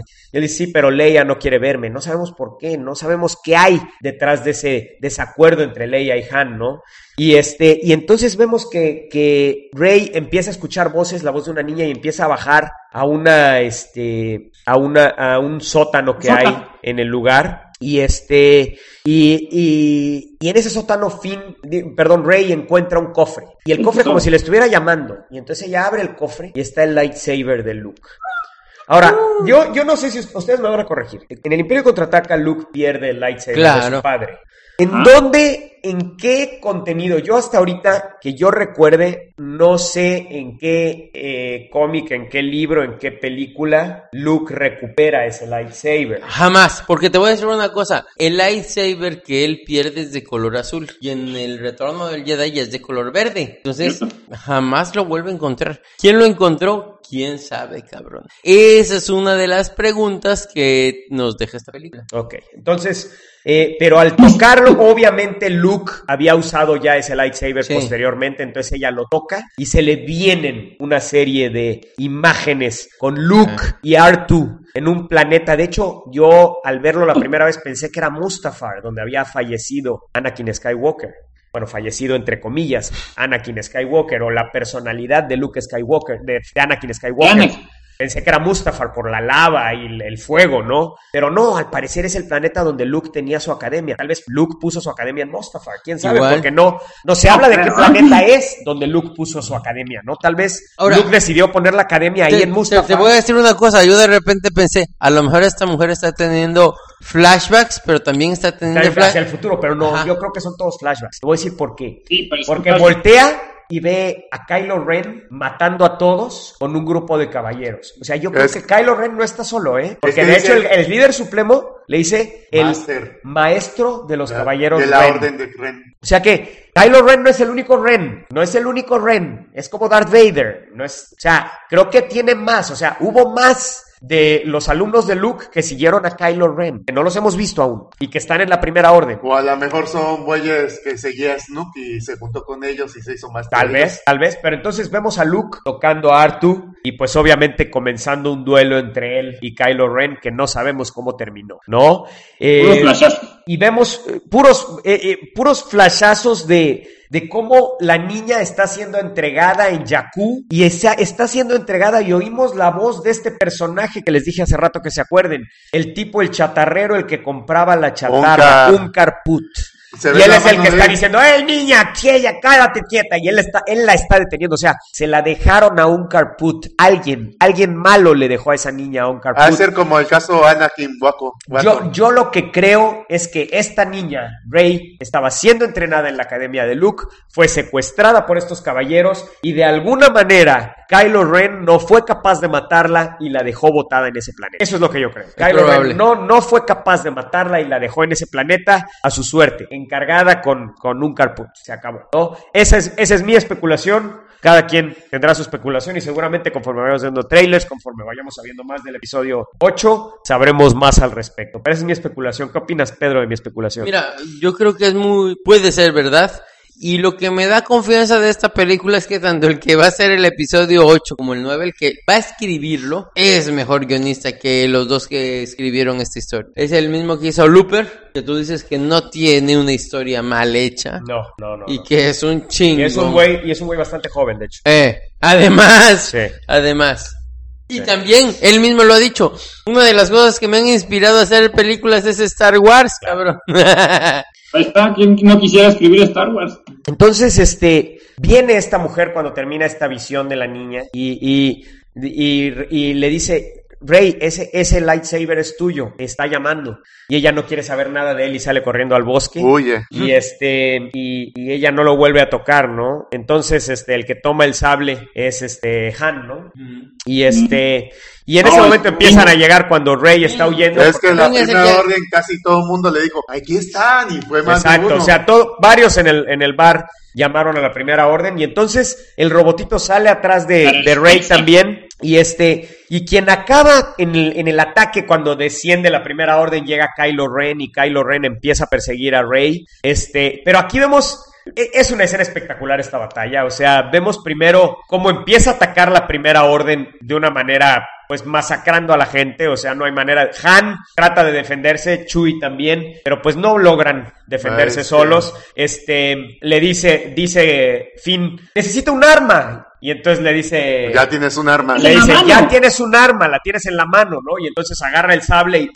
Y aquí vemos la primer pelea de lightsabers, que no es precisamente con lightsabers, porque otro Stormtrooper le dice a Finn, ¡traidor! Y saca un arma eléctrica Ahorita te digo y el nombre. empiezan a pelearse, pero empiezan a pelearse Esta no es una, esta no es la pelea del 2001 de, de tata, tata, y, y brincando por todos lados. No, no, no, no, no. Estos son dos güeyes queriéndose matar. Son dos güeyes con armas brutas queriéndose matar. ¿Qué te parecieron las coreografías de Lightsaber, Pedro? Yo digo que me, me gustó, no me parecieron tan espectaculares, pero me gustó bajo la perspectiva de que decía, bueno, es la primera vez que lo veo y tiene una lógica muy chida respecto a la historia, o sea, ninguno de los dos se nota que son expertos en lo que están manejando. Exacto, y, eso. Y, y fue Sí. muy padre bajo esa perspectiva, o sea, Sí. son dos cuates improvisando y que además, eh, eso es otra cosa que me gustó que te juegan con la idea de que el, el que está viendo la película es inteligente. Ya para ese momento Finn es conocidísimo. Claro. A todos los Stormtroopers le dijeron, Ese este es es el el traidor". pendejo que nos traicionó. Sí. No, no, no, es- no es- no es el traidor. Este es el pendejo que, como que se atrevió a traicionarnos. somos Con esas palabras. ¿Sí? Ahí está, ya lo Y encontré. entonces- el bastón se llama bastón de control de SIOT Z6. Supuestamente es con esos que les pega a todos los planetas que tienen. Cuando ves los policías que hacen la represión de tas, tas, tas, tas, con eso le pegan a los güeyes. Gracias, Tavo. Muy importante. Igual que quieres, ya está saliendo material adicional en todos lados. Ok, bueno. Entonces, este, bueno, pues acaban siendo encañonados muy al estilo del, del regreso del Jedi. Pedro se nos está durmiendo. Y pues entonces. No, no me estoy durmiendo. Tengo ganas de ir al baño. Ahorita regreso. Corte, corte, corte comercial, en un momento regreso. Pero estuvo muy- Bueno, y regresamos de este corte comercial. Este, no, y entonces, pues, otra vez Finn es salvado por Han. Todo mundo salva al pobre de Finn, o sea, Sí. porque la neta, es medio inútil el güey, tenemos que Es mencionarlo. un o sea, Stormtrooper que es el- esperabas, nunca le pegan a nada. Exactamente, güey. Es el güey con el que tenemos, tenemos que identificarnos todos, güey. Es- O sea, Han solo lo salvó ahorita. Y luego me encanta cómo Han ahorita estaba platicando Chuy. pla- digo, Chuy, digo, perdón, Tavo. digo, Tavo estaba platicando de la ballesta de Es Chuy. que está muy chido porque en la escena está diciendo, a ver Chuy, ay, préstame tu arma. Y, y dispara. ¡Fu! Bueno, ballesta, dispara. Y, che, y ¡pah! Así gigante. Salen volando como cinco Stormtroopers. ¡Ah, madre, qué pedo! Y el No. Me gusta esta arma. Sí, y, ra- y se me hizo muy raro. Güey, estás con Chuy desde hace más de 30 años. Exactamente, Y apenas te estás dando ahorita. Además, no mames, güey. O sea, me acuerdo de cuando disparaba Chuy en la- eh, su ballesta en el Imperio Contraataca cuando están huyendo de que van, van a agarrar al Slave One a, a pinche Boba Fett, güey, que se está llevando a Han Solo. Y Chuy está cubriéndolos con la ballesta, pero la pinche ballesta dispara como cualquier blaster, güey. O sea, no es nada especial, cabrón. En cambio, aquí en esta película, puta, la pinche ballesta de Chuy es como una pinche mega escopeta, bazooka, no sé, güey. Cada vez que alguien la dispara, salen volando como cinco Stormtroopers, güey. O sea, y cuando le dispara Han Solo al Stormtrooper que estaba atacando a Finn, no mames, güey. El güey sale así con un hoyo de este tamaño en el pecho, güey. Y sale disparado como 20 metros. Pues da la voltereta. Sí, no mames, o sea, pinche mega disparo, pero oye, Han, me gusta, me gusta tu ballesta, Chuy.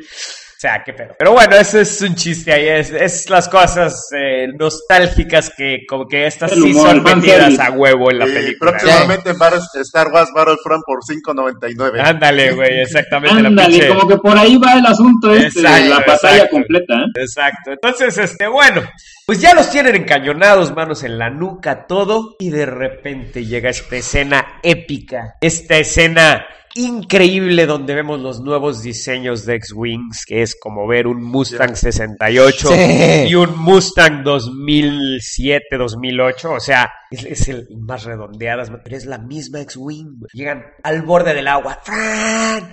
¿Y quién los va dirigiendo? Poe Poe Dameron. Güey. Es Black Leader, güey. Es ¡No que- mames! Y su X-Wing negra, güey. Es que no, Bien badass, Dice escena y dice, sale, sale una voltereta, le da uno, le da otro y se le pasa por atrás otro y dice, y no mames, dice Finn, ay, ese piloto está muy chingón. ¡Ese piloto es buenísimo! Dice Finn, no, sin saber que es Poe el que va manejando esa, ese X-Wing, ¿no? No, ahora, yo voy a decir otra cosa. Toda la escena, toda la secuencia es completa sin cortar, o sea, toda la vuelta, eso está impresionante, Sí. la, la, la cámara y la escena. Entonces, eh, pues volvemos a Rey que está huyendo en el bosque y, y le dice a BB-8 que siga huyendo, que ella va a detenerlos. Y pues viene, El viene Kylo Ren No, es que mira- solo a perseguirla en el bosque, ¿no? Es que va se todavía está escapando y ves, ves solo y de repente llega el ataque, pues, ya digo, a proteger a BB8 porque- y llega tremendo Kilo Ren y es tremenda escena de persecución y que sabes qué onda y, y Kilo Ren la domina totalmente con la fuerza que esta tipa ni se puede mover, eh, no puede moverse. Totalmente dice, ¿dónde está el droide? ¿Dónde está el droide? Y nomás él hace su focus mental y dice, ah, tú sabes, y dice, y dice a las fuerzas, todos, Dice, mapa. ya no importa el droide, ya tenemos el mapa, ya vámonos. Ajá. Le- Repliega toda la... Repliega a todos los que están, los Stormtroopers, ¿no? El droide ya no es importante, ya tenemos el mapa. Exactamente, ¿no? Y entonces, este, y, y pues se va esta división de Stormtroopers, se va Kylo Ren y simplemente Finn y Han ven cómo Kylo Ren va cargando a, a, a Rey hacia su transbordador, un transbordador grandote con unas alas así, parecido a los antiguos transbordadores del, del im- imperio, pero negro y mucho más grande.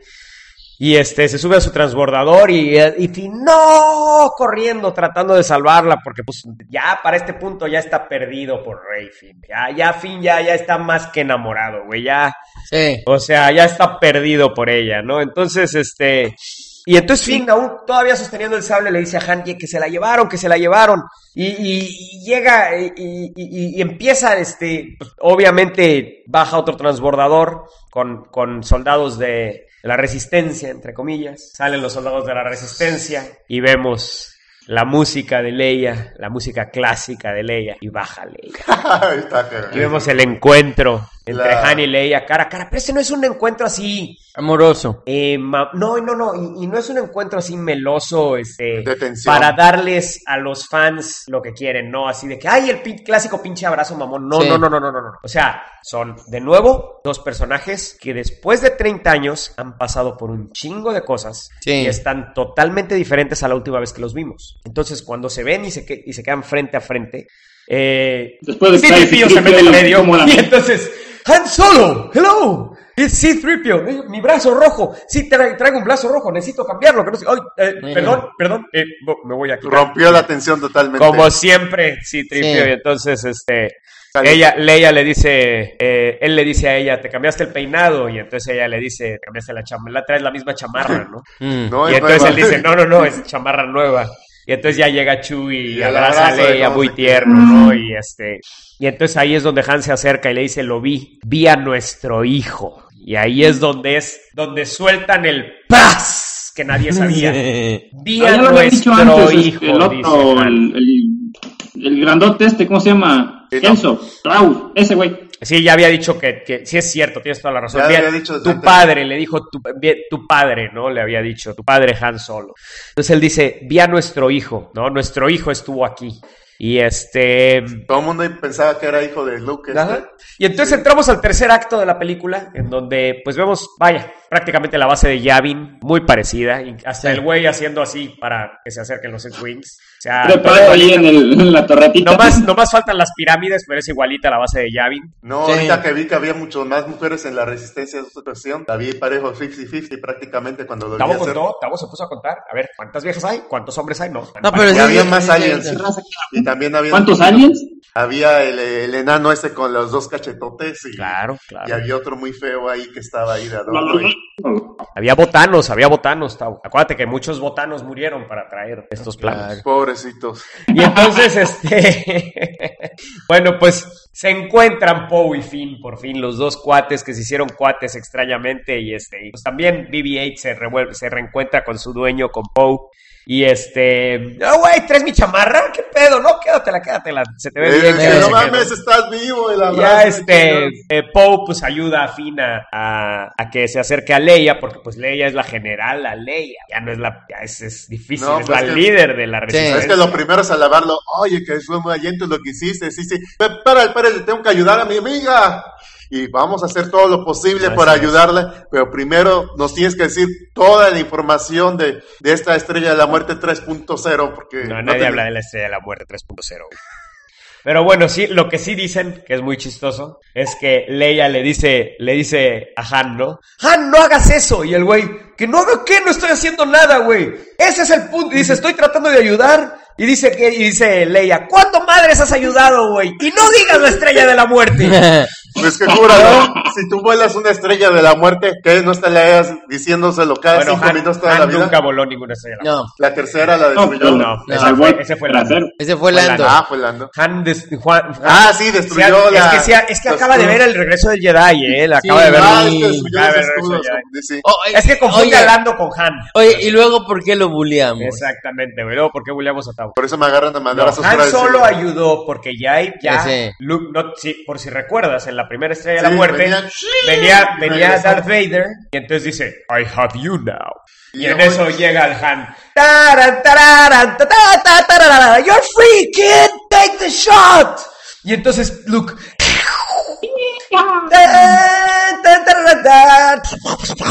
Explícame de nuevo por qué se curvió el disparo. Nunca entendí eso. Si era el punto para que saliera. Bueno, A ver, O sea, y tiene que venir a chingar la madre. Es filosofía profunda, nunca lo entenderías, cabrón. Mira, cabrón, es como cuando coges con una vieja. Nada más que es a la inversa. ¿Por qué se pone duro? No se sabe, güey. No se sabe. Se pone duro simplemente, güey. Ah. Cuando Exacto. necesites, se va a curvear, güey. Sí. Eso es todo. Ah. Es una analogía muy estúpida, muy desagradable y muy pendeja. Pero ese es el punto, güey. La física funciona cuando es necesario, güey. Sí. Además, se supone que eran torpedos de protones y se veían como dos bolitas de energía nada más. Explícame eso. Explícame tú eso, Tavo. Es más, explícame tú por qué estúpidamente poner un pinche canal de ventilación donde alguien puede disparar ahí. Es más, explícame por qué estúpidamente si puedes disparar al canal de ventilación, por qué tenerte que meter a la zanja que está llena de torretas de- defendiendo, güey. Mejor directamente le disparas a la zanja desde el espacio. Porque- Sin tener que meterte y volar como dos Oye, kilómetros en la pinche cual- zanja, güey. Porque lo pide la fuerza. Porque así funciona la fuerza. No, porque es una gran película con fallas. Ahora- Fallas que no tenemos que puntualizar Ahora, en este momento. Lo cual me recuerda un chiste. ¿Qué es? Estaban varios ingenieros discutiendo a ver qué, qué tipo de ingeniero había sido Dios para diseñar el cuerpo humano. Y decía uno, no, cabrón, claro, tuvo que ser de los nuestros. Tuvo que ser ingeniero mecánico, las fuerzas que hay en el cuerpo, con los músculos. Yo decía, no, tiene, tuvo que haber sido un ingeniero eléctrico, porque pues para mover cualquier músculo del cuerpo se necesita electricidad. Y dicen los ingenieros de sistemas, no, el, el cerebro. Pinche Pedro ya está bien pedo. El cerebro es como una computadora, tiene, tuvo que haber sido un ingeniero en sistemas. Ajá. Y de repente dicen, no, cabrón, es un ingeniero civil. Y ahí es donde coincidieron todos. Y el argumento indiscutible fue, a ver, ¿qué otro pendejo más que un ingeniero civil iba a poner una zona de desagüe en un área recreativa, cabrón?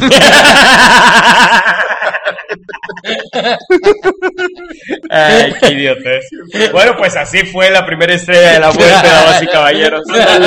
Sin embargo, vea usted el video del ingeniero que diseñó la primera estrella de la, de la muerte de- defendiendo su decisión de poner esa toma de, de- de escape ahí porque pues, es un reactor nuclear a fin de cuentas tiene que tener una salida, güey. O sea, no mames. No explotaba. Exacto, o sea, chingan a su madre, güey, ¿no? Pero bueno, entonces el punto es que dice, que dice, no, ahora la tenemos mejor, señor. Dice, ya, ya no tiene, ¿verdad? Ya la segunda estrella de la muerte, ¿no? Ya no tiene, ¿verdad? Este, una pequeña ventilación en donde puedan entrar dos torpedos, ¿verdad? No, señor, hemos rediseñado por completo el sistema. Ahora tenemos una apertura por donde puede entrar una nave completa, una nave completa y entrar hasta el núcleo del reactor. Y el, y el, el emperador, ah, muy bien, perdón. Pero bueno. Entonces, este, pues bueno, este, BB-8 encuentra a Artu, es esta escena tan bonita en donde BB-8 quita la manta y está Artu ahí y BB-8 se queda asombrado viéndolo como diciendo, ah, mi mentor, porque pues tal vez ha habido alguna relación entre BB-8 y Artu, no lo sabemos. Son 30 años, a lo mejor ha habido relación entre BB-8 y Artu, ¿no? Y entonces vemos que otra vez vemos a Han y a Lea. Y, y él le dice, Han le dice a Leia, sé que cada vez que me ves, lo ves a él. Y entonces ella dice, no, no, no, yo no te culpo para nada. Simplemente no supimos qué hacer y cada quien se fue a lo que Era mejor. me- a lo que pensamos que éramos mejores, ¿no? Y ahí es donde Han dice, había demasiado Vader en él. Y ella dice, pues por eso quise que entrenara con Luke, ¿no? Eso Eh, fue nuestro error, que alejarlo y- de nosotros. y, y- y Leia está convencida de que fue Snoke, fue Snoke, ella culpa a Snoke, obviamente no culpa a su hijo de tomar las decisiones que tomó, ¿no? Ella culpa a Snoke, fue el líder Snoke, el que todavía podemos salvarlo, ¿no? Y, y dice, si Luke no lo pudo salvar, dice Han, ¿qué podemos hacer nosotros? Entonces le dice Leia, Luke es un Jedi, pero tú eres su padre, ¿no? Y entonces le dice, aún hay luz en él, yo lo sé, aún hay, hay luz, ¿no? Y este, y en eso pasamos, hacemos la transición y está Rey, pues en, la, en el mismo arnés en el que tenían a Poe. Pero esta vez está Kylo Ren frente a ella, viéndola fijamente, ¿no? Y le dice, soy prisionera, no eres mi invitada.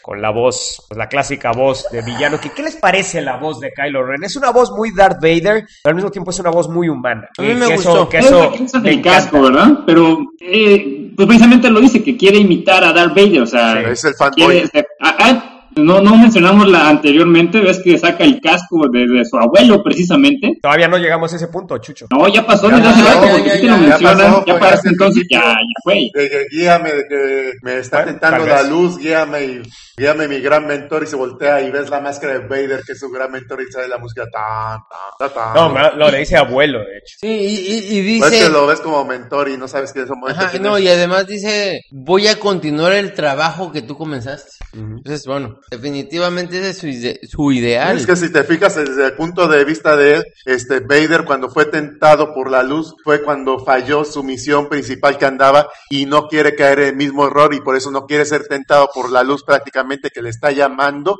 y quiere superar los pasos de Vader. No, yo creo que este cuate simplemente, Kylo Ren simple, simplemente quiere poder. Este güey no tiene ideales. No, yo, yo creo que sí. Te voy a decir una cosa. Él sí se cree ese rollo que creo que ya lo mencionó para este momento uno de los, de, de- de los personajes principales que es vamos a ponerle orden a este relajo. No, yo, desde mi punto de vista, ningún personaje lo menciona en ningún momento.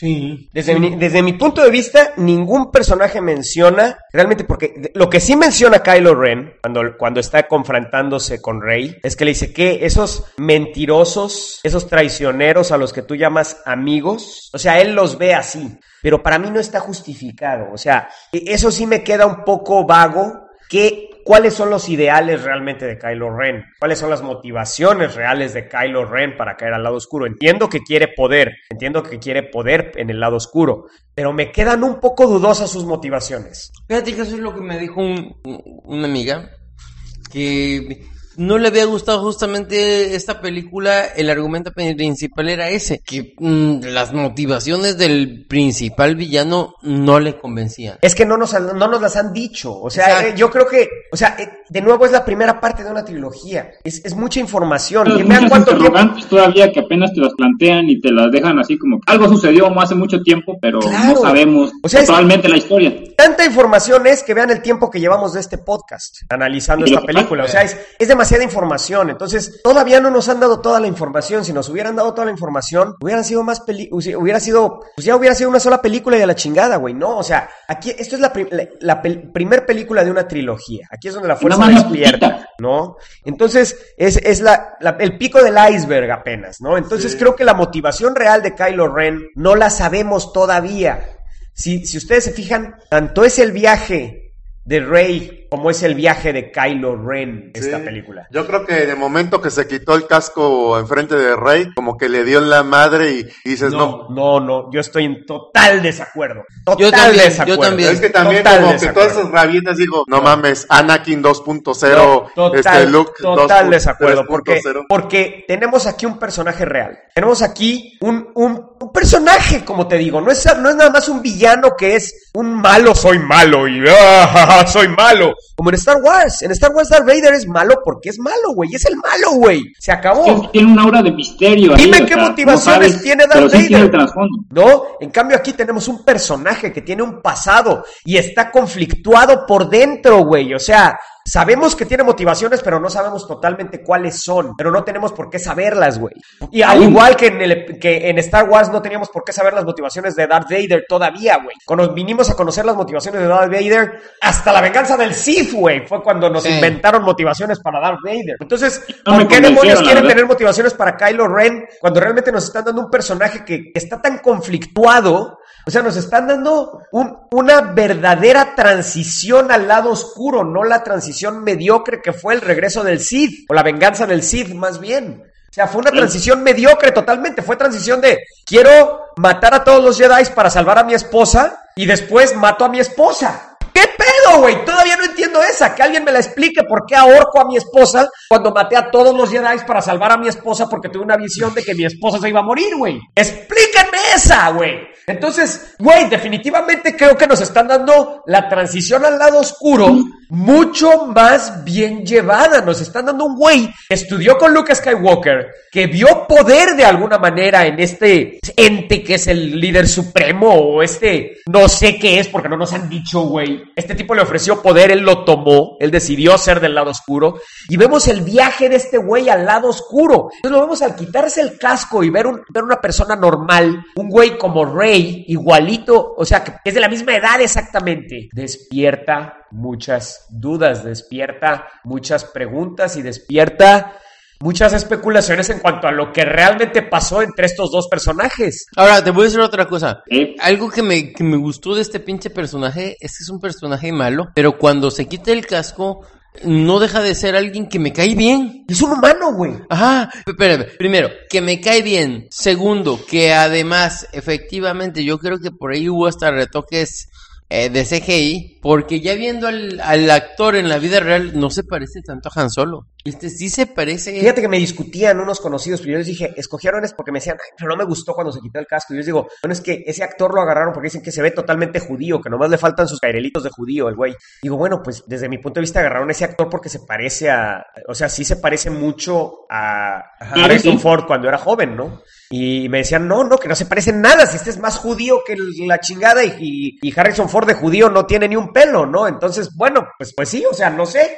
No, la verdad no sé. No, pero- yo, yo creo que sí hubo ciertos retoques para los que somos fans, viéramos esos parecidos. sí, sí, sí. Yo creo que sí lo hubo. Pero aparte, es más, hasta la manera en que hace la voz. O sea, te parece un, un- un cuate que te cae bien.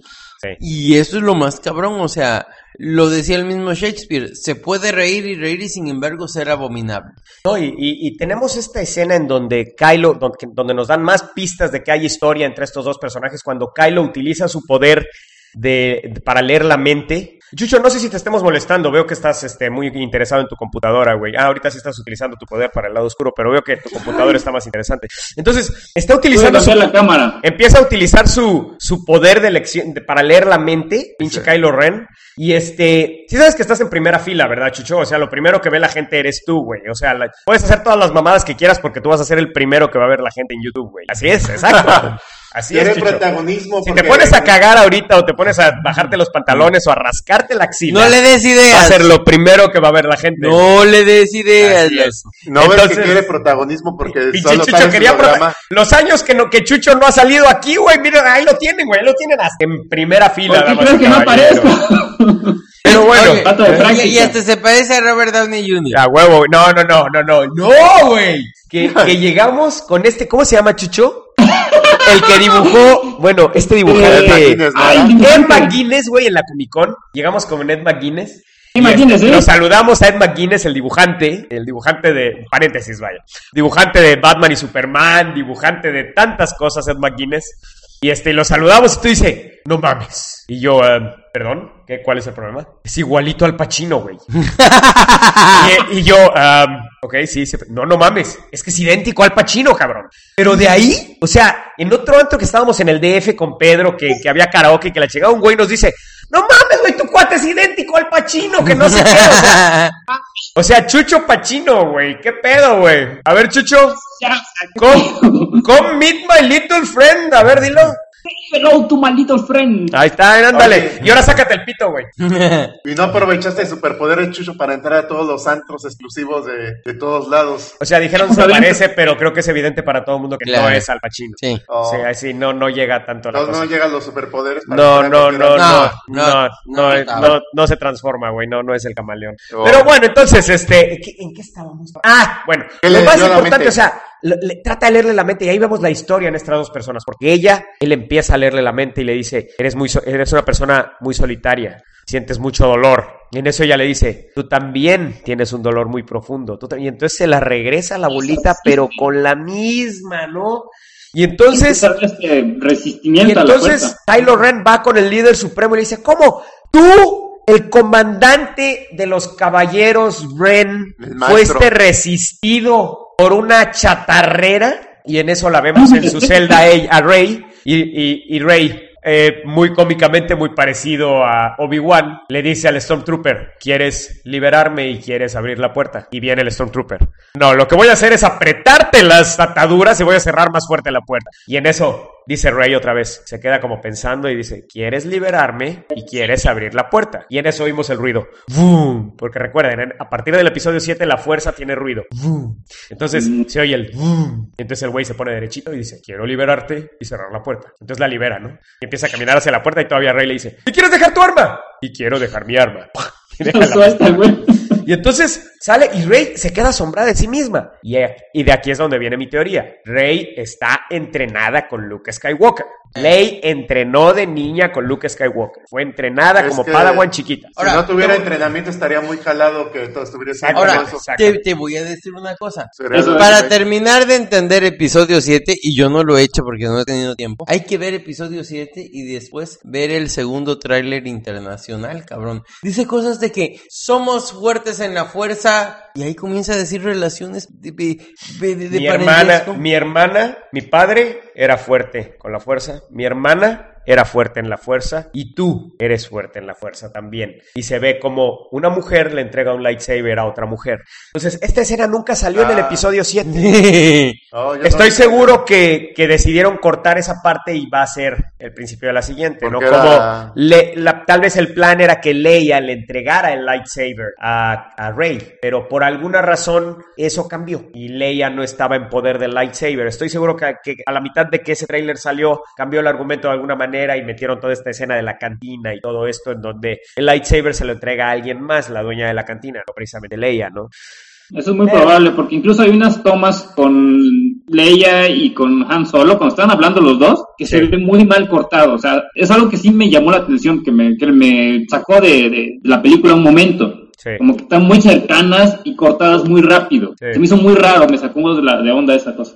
Y entonces, pues tenemos otra de las escenas más chistosas de la película en donde entra Kylo Ren por ella, porque pues obviamente pues, no, no lo va a vencer esta muchachita, y entra a la celda y la ve vacía y empieza a hacer su berrinche allá adentro, y vienen dos Stormtroopers igualito al Robot Chicken, vienen así caminando.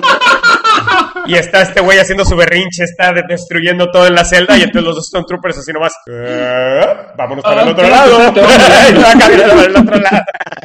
Y te repito, o sea, no necesitamos este humor de pastelazo de, de Jar Jar Binks. O sea, el humor detallitos nada más. emana de la trama, el humor emana de las ironías que suceden en la trama, no tiene que ser Jar Jar Binks, perdón, Tabo, ya vamos a acabar, no bosteces, no bosteces. Sorry, sorry. Entonces, este, y pues bueno, ya tenemos la junta clásica en donde están planeando cómo destruir la base Starkiller. En este momento, en esta escena, es donde es bautizada la nueva estrella de la muerte 3.0, damas y caballeros, la base Starkiller. Así es, y vemos al almirante Akbar, por supuesto, diciendo algo totalmente inútil que nadie recuerda.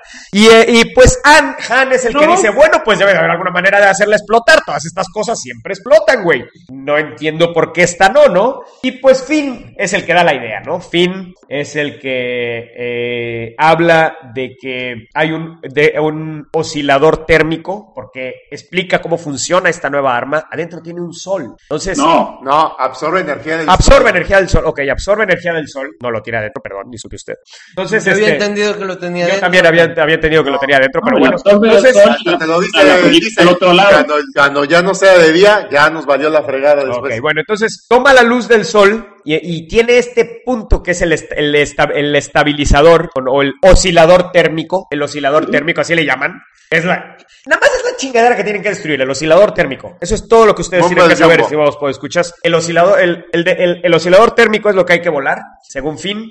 Y este. A ver, a ver. Esa explicación faltó en la última del 007 para que sepamos por qué le tuvo que lo una chingadera. con una- o sea, es más, si ustedes se enojan de que con un pinche oscilador térmico destruido explota toda la base Starkiller y se enojan ustedes, no mamen, pinche 007 acaba de destruir la base completa de el pobre de- de- del- del pinche villano, güey, con una bala, cabrón. Exacto. A Con una bala, güey, destruyó toda la, toda la pinche bala de, de Blo- toda la pinche base de Blofeld, que Blofeld llevaba como 30 años construyéndola, y el pinche 007, oye, también, desde mi punto de vista, o sea, entre el Imperio y entre Spectre, están pero bien pendejos en cuanto a seguridad industrial, güey, la neta. Claro. Necesitan verdaderamente contratar a un ingeniero de seguridad industrial. Por un lado, Spectre, no mames, o sea... Con una balita mal puesta, les explotó toda la chinga fábrica, güey. Toda la pinche base explotó.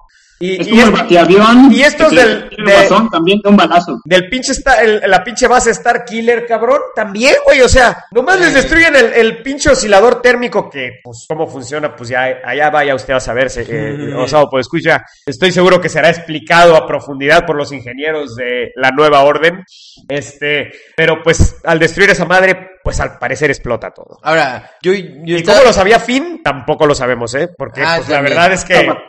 Viene del manual de capacitación. Viene en el manual de capacitación de los Stormtroopers, exactamente. No, frieguen el capacitador porque si no No soltar granadas en el desesta- en el oscilador térmico, por favor.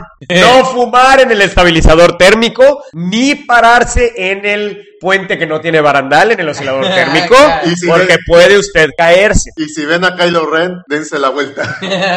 Oye, yo- yo, eh, eh, No, es que los, es que los barandales, de veras, eh, eh, tanto al imperio como a la nueva orden, o sea, seguri- tantita, tantita seguridad industrial, señores, barandales. Estás trabajando en la altura, hay que trincarse, es seguridad Oye, industrial básica. Ahora, eso te voy a decir, ese es el- uno de los principales defectos de esta película. Yo dije, se parece tanto al episodio se 4 de parece Star Wars. tanto a mí. Oye, ¿te parece tanto el episodio 4 de Star Wars? Bueno, por lo menos les va a costar trabajo destruir esta, esta estrella de la muerte 3. ¿Eh?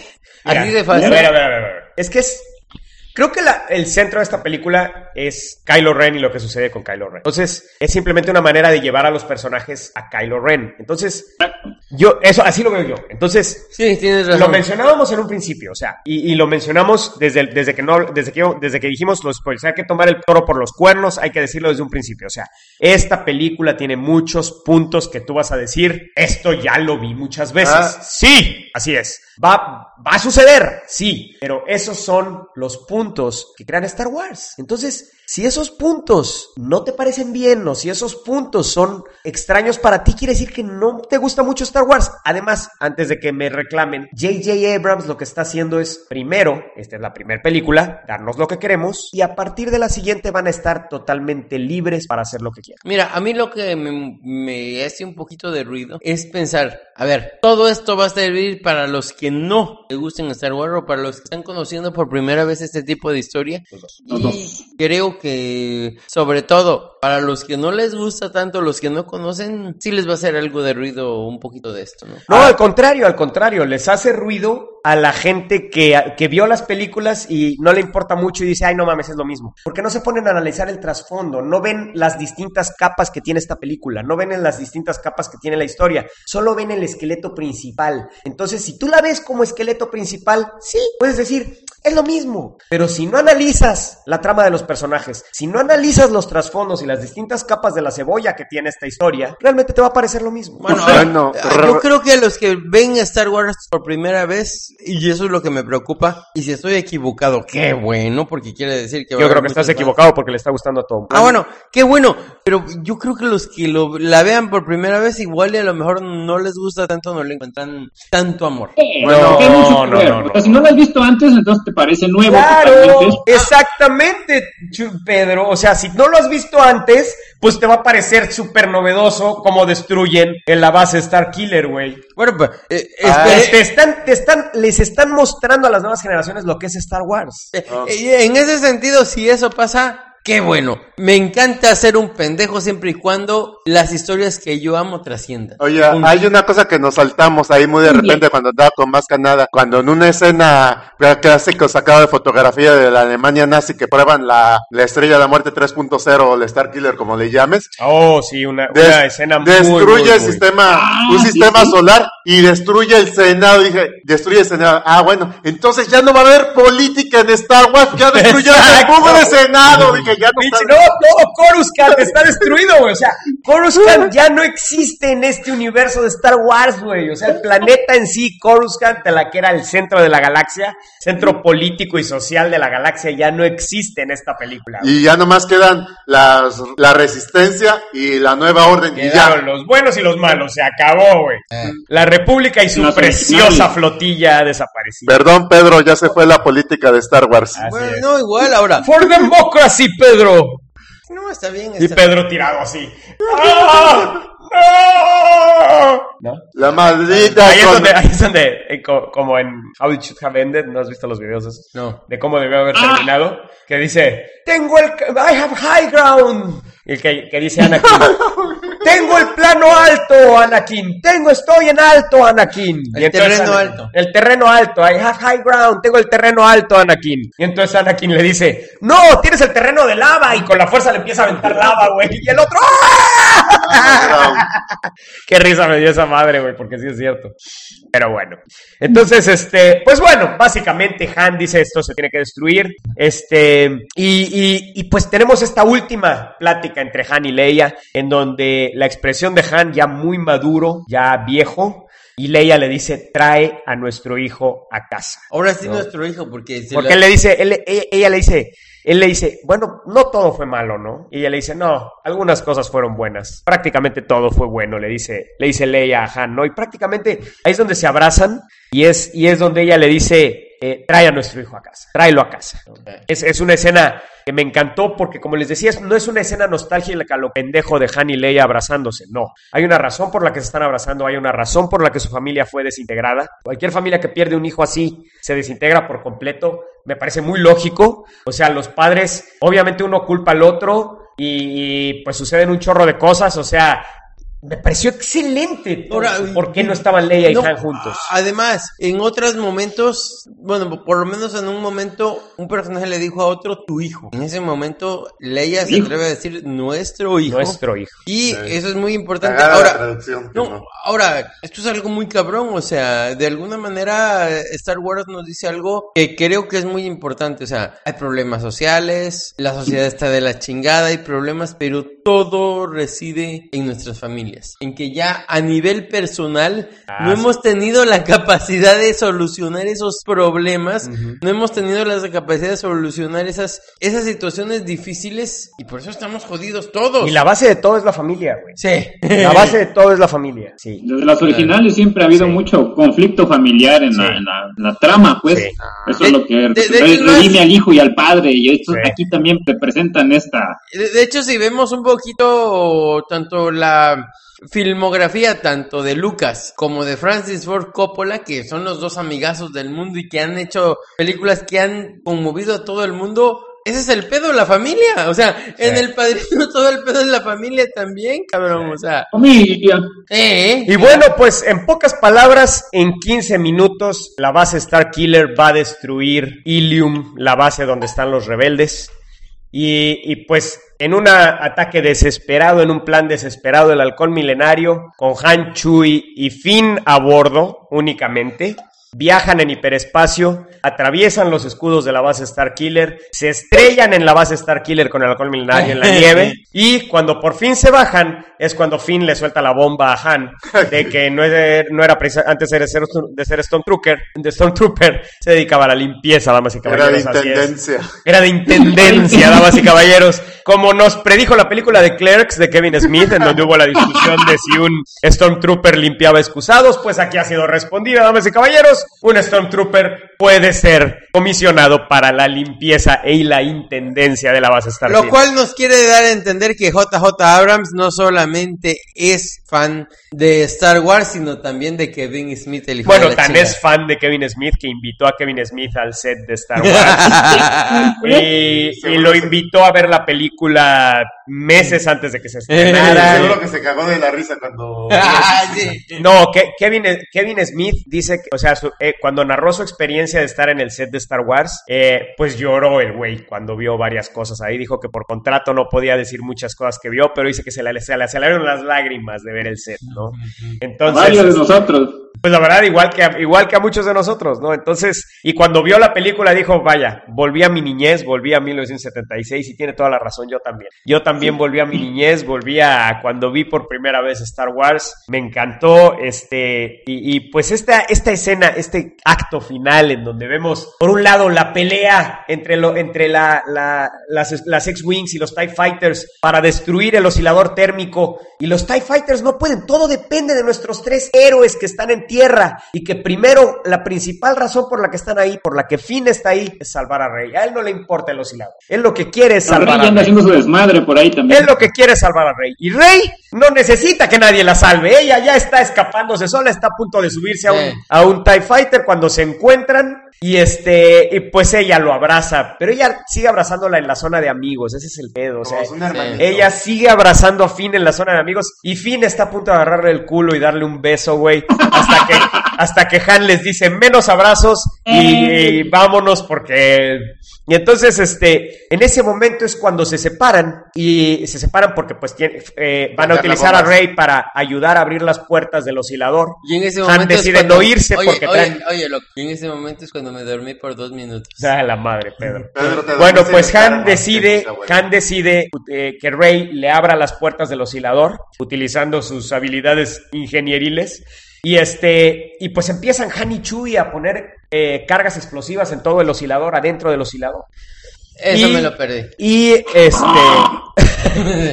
Pues, Ay, tienes que ver la película otra vez. sí, claro, definitivo. bueno, pues Kylo Ren llega con un escuadrón de Stormtroopers eh, al oscilador. Y pues mientras está fuera la pelea y pues cada vez caen más X-Wings, cada vez caen más X-Wings. Imagínate la cantidad de TIE Fighters que hay en esa estación espacial. Las X-Wings están cayendo. Y este, y entonces antes de terminar de poner todas las, las cargas térmicas, llega Kylo Ren con un escuadrón de Stormtroopers. Han solo lo ve por atrás. Tiene la oportunidad perfecta para escapar y hacer volar el oscilador, pero no lo hace. O sea, tiene la oportunidad de haber, o sea, si hubieran podido ir, si en ese momento se hubieran ido y hubieran volado el oscilador, Kylo Ren vuela con todo y oscilador. Pero Han, como Leia le dijo, trae, fíjate, fíjate las repercusiones que tiene el asunto de la familia Sí. que tú dices. O sea, si ellos se hubieran retirado en ese momento y hubieran volado el oscilador con Kylo Ren adentro, se acabó Kylo Ren. Pero no, Han decide confrontar a su hijo. Mala o buena decisión sobre un puente sin barandal. Y Kylo Ren por alguna razón se le ocurre cruzar el puente sin barandal. Mala o buena decisión. Ahí fue cuando me desperté. Ah, Y le grita, qué bueno. ¡Ven! No mames, ahí es donde se me puso la carne chinita cuando, cuando dijo Han Solo el nombre que le habían puesto a su hijo Leia y Han. No Ahí- mames. oye, oye, ahí es cuando estaba completamente dormido y me desperté. ¿Ven? ¿Dónde está Ben Kenobi? Pendejo, pinche pedo.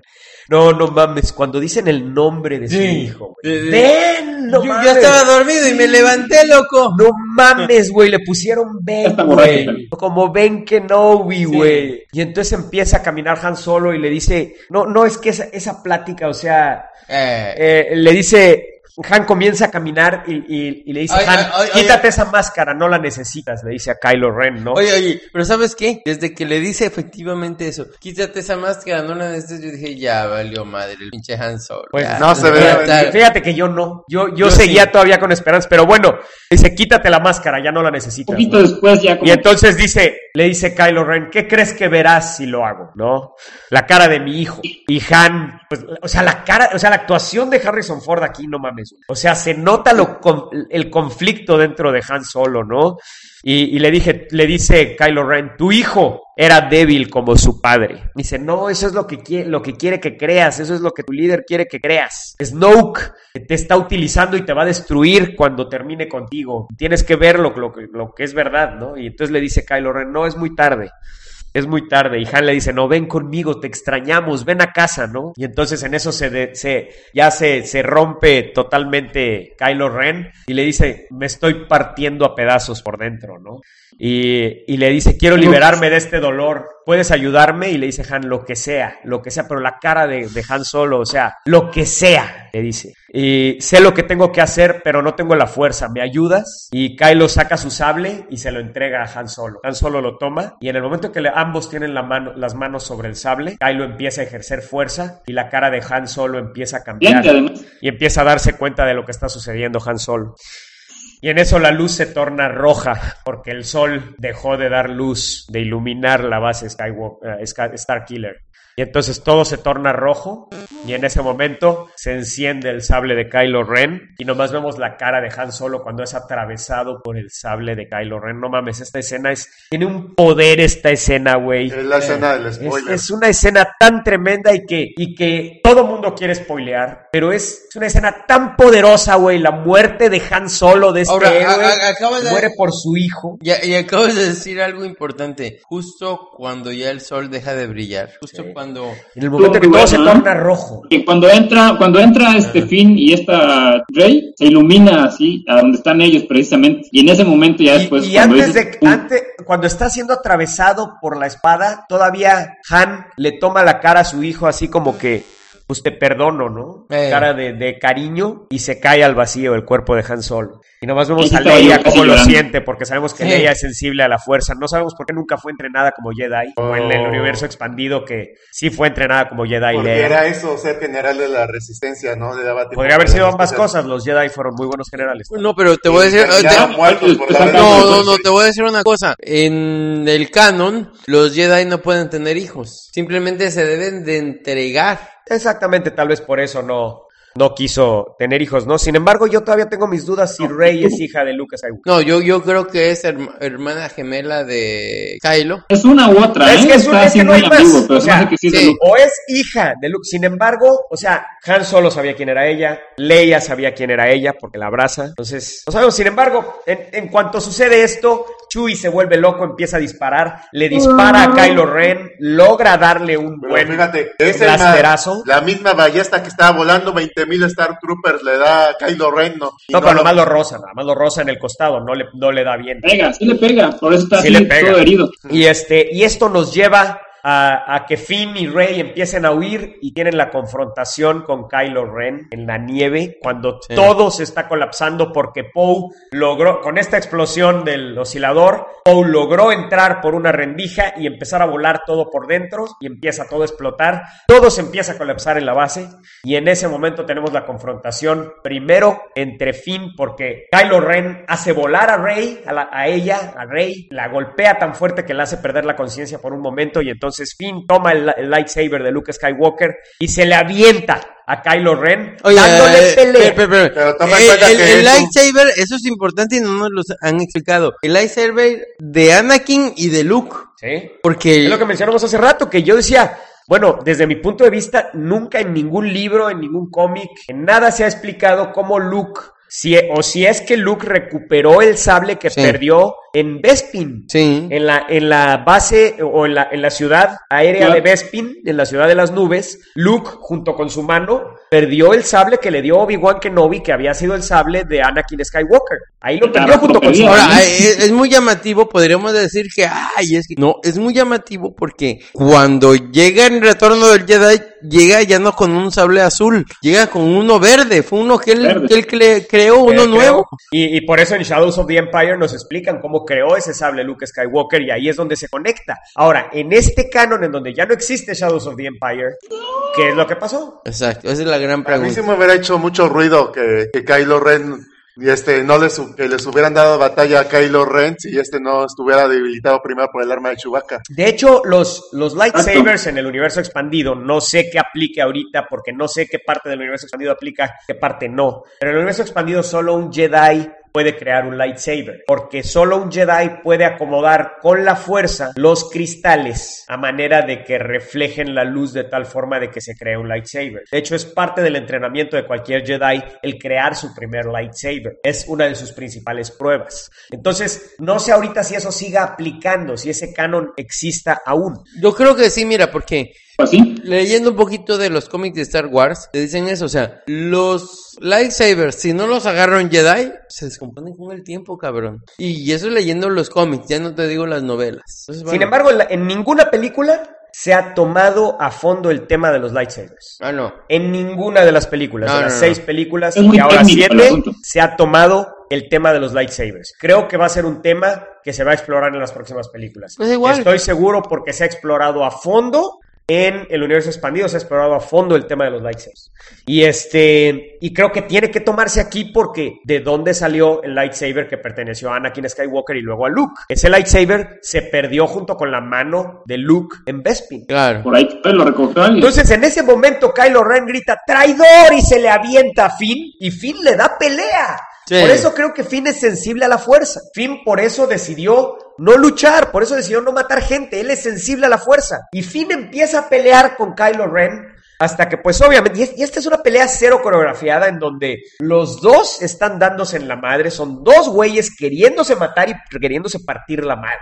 Ahora, ahora, no, no, no, no. Eh, Eso que dijiste es importante. Cero coreografiada. Está muy bien coreografiada Bueno, porque, parece cero coreografiada, sí, vaya, sí. ¿no? Digo, no No se es un ve güey tan brincando y bailando por todos lados, Sí, para que me entiendas, sí, sí. ¿no? O sea, no, no, no, esta es una verdadera pras, pras.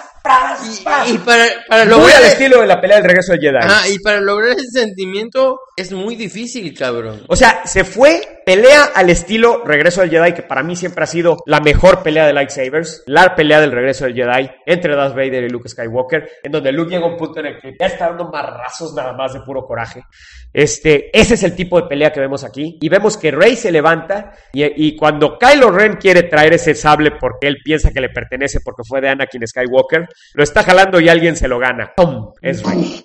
Rey jala ese sable, empieza a pelearse con él y cuando ya la tiene al borde de un precipicio y la tiene a punto de morir en una encrucijada, él habla de la fuerza y En le ese dice, momento no. cambia el switch. Y en ese momento algo, un switch se enciende adentro de Rey y ella dice la fuerza. Ella cierra los ojos y en ese momento se convierte en Jedi. Y Eh. empieza a pelear como Jedi y vence a Kylo Ren casi al nivel en que Obi-Wan venció a Anakin Skywalker en, en, en Mustafar. Y le O sea, deja una lo- cicatriz enorme. lo en la vence, cara, le ¿eh? deja una cicatriz enorme en la cara, lo deja madreadísimo, cortado por todos lados. Pero no hubo Incluyendo de- desmembramientos, es muy importante. No hubo desmembramiento eso es En ninguno de los dos lados. en ninguno de los dos lados. Sí, y este. yo, yo esperé que le iba a cortar algo, hay un brazo, algo. Creo Sí. que sí le cortó un brazo, ¿no? No, no, no, no. No, no. fue la le, ropa. le destruye el, el lightsaber. Destruye su lightsaber. Yo creí que le había cortado la mano, pero no. Solo le destruye su Ah, sable.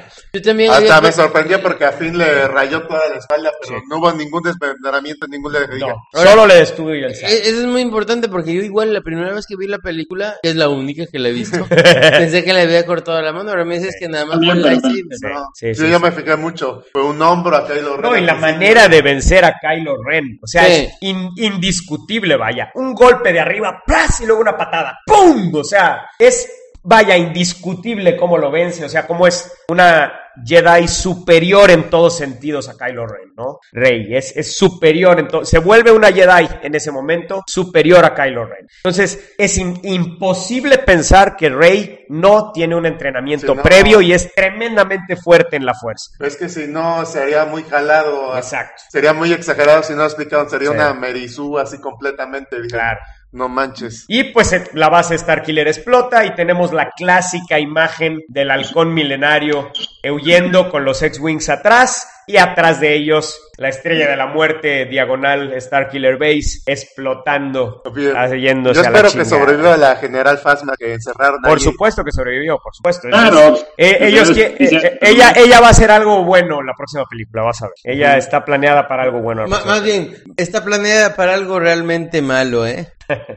Pero bueno, pues para no hacerles el cuento largo, pues básicamente eh, Artu se activa eh, y, Revela el y, mapa. pues revela el resto del mapa, juntan el mapa con el que traía BB-8 y eh, todos se despiden. Leia sin palabras se despide de Rey y Finn, en coma, está ¿no? inconsciente en coma, ella se despide de Finn. Este y, y, pues Rey parte con Chewie y con Artu en el halcón milenario a buscar a Luke Skywalker, ¿no? Y lo- Y llegan a un planeta azul en donde pues Rey se baja, eh, empieza a escalar por una montaña, pasan Aragorn y Gimli también de repente en la pantalla. Bueno, y este, y pues hasta arriba de la montaña Oye, vemos... Cerquita, cerquita de la casa de Highlander, el inmortal, este, está Ahí, Luke ahí. Skywalker con su, con No, su no, capucha. no, Oye, me sorprendió Pero- mucho que no sacaran el templo. Parado frente a templo una lápida. sea ahí adentro, que se metiera y Ahora, saliera. ve- vemos un tipo encapuchado y de repente se voltea la cámara, vemos a Rey y vemos la mejor put... que ha, ha habido actuaciones buenas, no estoy diciendo que estén malas, pero vemos la mejor puta actuación de la película sin necesidad de decir una palabra.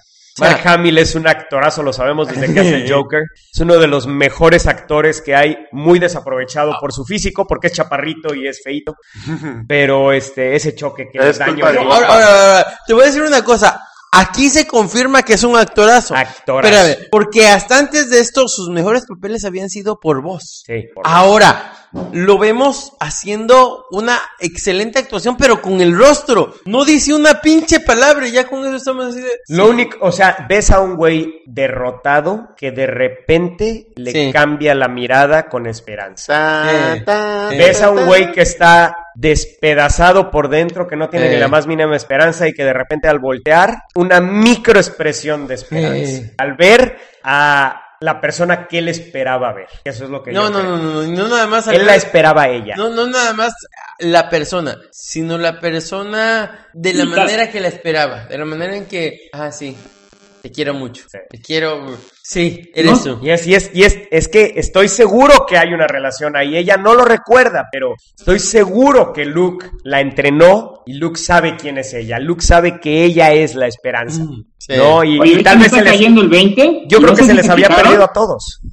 Eh, oye, digo, ahorita me está cayendo el 20 y no sé si fijaron en esa escena, pero Luke está eh, parado frente a una lápida. No, a mí no me cayó el 20. No, a Sí. ver. Ahorita me estoy acordando, güey. Está Bueno. parado frente a una lápida en ese Entonces, momento. te, te repito, Chucho, yo creo, o sea, yo estoy convencido de que Luke Skywalker, a lo mejor parte de su remordimiento es el haber tenido un una relación romántica con alguien. Y al haber tenido relación romántica con alguien, tuvo descendencia, que es Rey, y a lo mejor Rey no es hija de Leia, sino es hija de Luke. Tal vez. Es muy probable. Porque, porque, y más lo confirma con lo que está diciendo Chucho, de que, de que Luke está parado junto a una lápida. Tal vez es la lápida de su esposa. güey. Ahorita. Para Jay. Entonces, pues no sé si exista Mara Jade en esta, en este universo. No, Pues ver, Mara Jade ver. básicamente está, como decíamos en el episodio anterior, Mara Jade pues desapareció del universo de Star Wars ya. Tal vez reaparezca una versión de Mara Jade aquí. No lo sabemos, pero lo que sí sabemos es que Rey es Rey Skywalker. De eso, de eso, damas Claro, y caballeros, estamos completamente no tenemos la menor Eh, eh. Estamos viendo a Rey Skywalker. Y de hecho no sabemos ni siquiera si se llama Rey. Tal vez su nombre sea otro nombre más interesante que vaya más con el apellido Skywalker. En el momento en que le, le enseña el sable, sin decir nada, o sea, nada más le enseña Sí. el sable, ¿Sí? Ya sabes. Sí. ahí, ahí ya corta la película, ¡pum! ¡Vámonos! ¿Qué les pareció, damas y caballeros? ¿Qué, qué- eh, qué- qué- comentarios finales de- de- del episodio 7, güey. O sea, estamos hablando del episodio 7, güey. ¿Lo puedes creer? Vimos el episodio 7 de Star Wars, Se hizo realidad, cabrón. Mira, a mí me gusta que se haya hecho realidad este episodio. Me gustó sobre todo, más que ver la película y compartirla con ustedes. Pero te digo, de repente, a mí me hubiera gustado un poquito ver un Han un poco más triste de manera constante. Ya, ya, Pedro.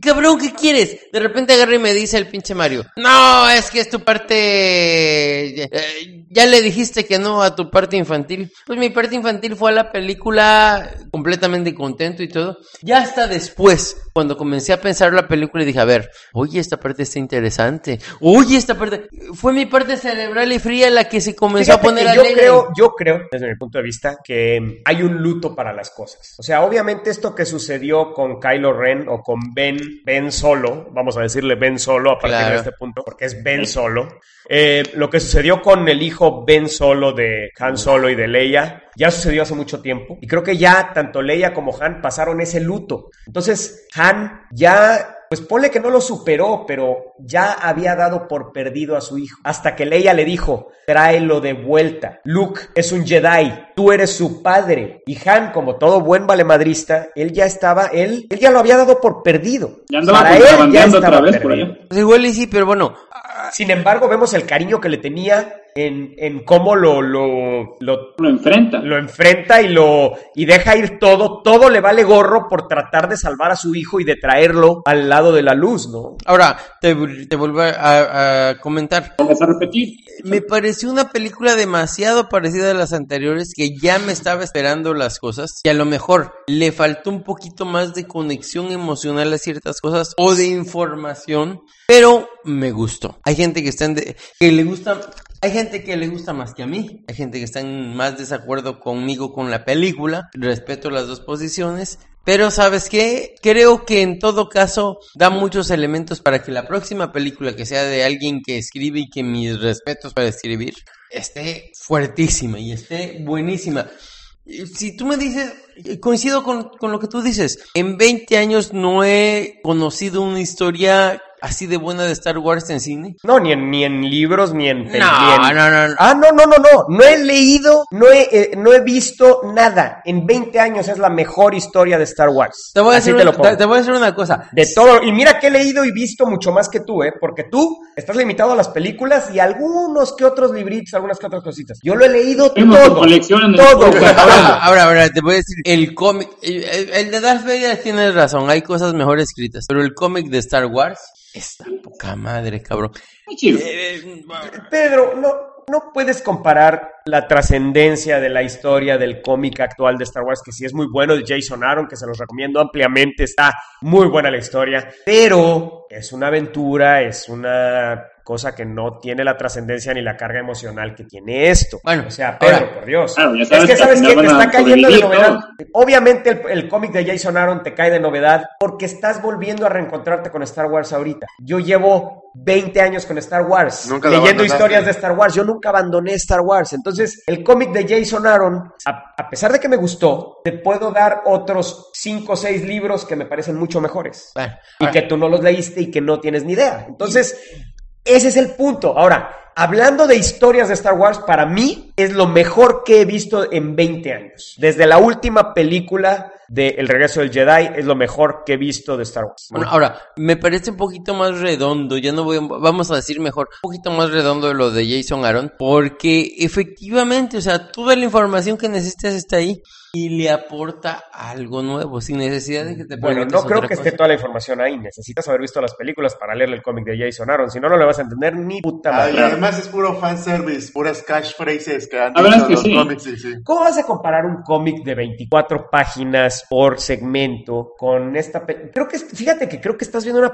la película con unos ojos extremadamente críticos, muy duros. O a lo Cuando mejor estás desde mi punto de la- no la estás viendo, ya perdiste la capacidad de asombro, creo yo, y eso es muy triste, Pedro. O sea, la verdad, la neta, o sea, No, no, no, te- yo te- te lo digo, te lo digo en muy borracho, ya, O sea, cuando una persona pierde la capacidad de asombro y ya todo le parece, ah, y a todo le ve las fallas, y, y yo he caído en eso, en muchas cosas, o sea, muchas veces yo he caído en eso y, he y he y lucho contra eso porque, porque sé que el día que caiga en eso va a ser caer en el lado oscuro, damas y caballeros. Ajá. El día que caiga en que todo me parezca, ah, es el día que estoy viejo. Es el día que ya no tengo la capacidad de asombro y el día que ya el ver un amanecer en una playa me va a valer madre, güey. Porque Con dos soles. ver una cosa nueva, exactamente, güey. Ya, esa, esa, esa es el día que la escena de Luke Skywalker viendo dos soles con la música de tra-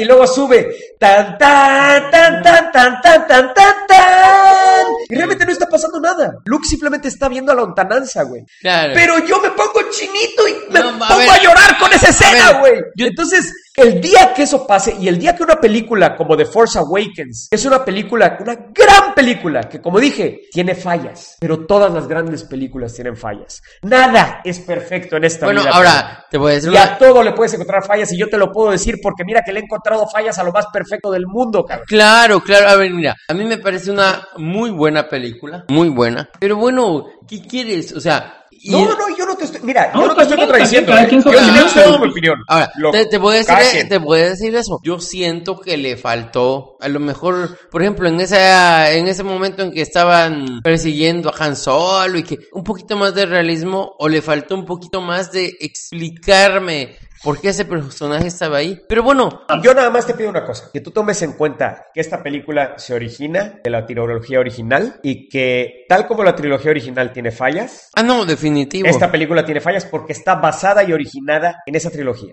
Entonces, si tú analizas esa primera trilogía, es más, si analizas tu, favori- tu película favorita de Star Wars, El Imperio Contraataca, con esta dureza que estás analizando esta película, No, te- te la voy a- vas a destrozar. No, no, no, te voy a decir una cosa. A mí el Imperio contraataca y la vimos juntos aquí en tu, en tu depa, depa, me parece perfecta, cabrón. O sea, no le... Si la analizas con estos ojos que estás analizando esta película, la vas a destrozar. Simplemente te enseño yo a los Stormtroopers estúpidos en la batalla de Hoth. Y oh, vaya, te puedo puntualizar A ver, a ver, a ver. tantos defectos en el Imperio contraataca y tantos agujeros y tantas coincidencias que suceden en el Imperio contraataca que la podríamos despedazar juntos aquí. Mira, yo no estoy criticando las coincidencias que tienen que ver un poquito con la fuerza, yo no estoy criticando los errores de los Stormtroopers, yo estoy, no sé, o sea, no me comprometió tanto emocionalmente con los personajes, punto. Creo que es cosa de la edad. Yo creo que debes de verla con los mismos ojos que viste el Imperio contraataca. Bueno, regresar a eso. Es tratar de regresar para a eso. este tipo de películas es para que entres como a- adulto amargado en el cine y salgas como niño feliz, alegre. Exacto. Ah, Bravo. Sí,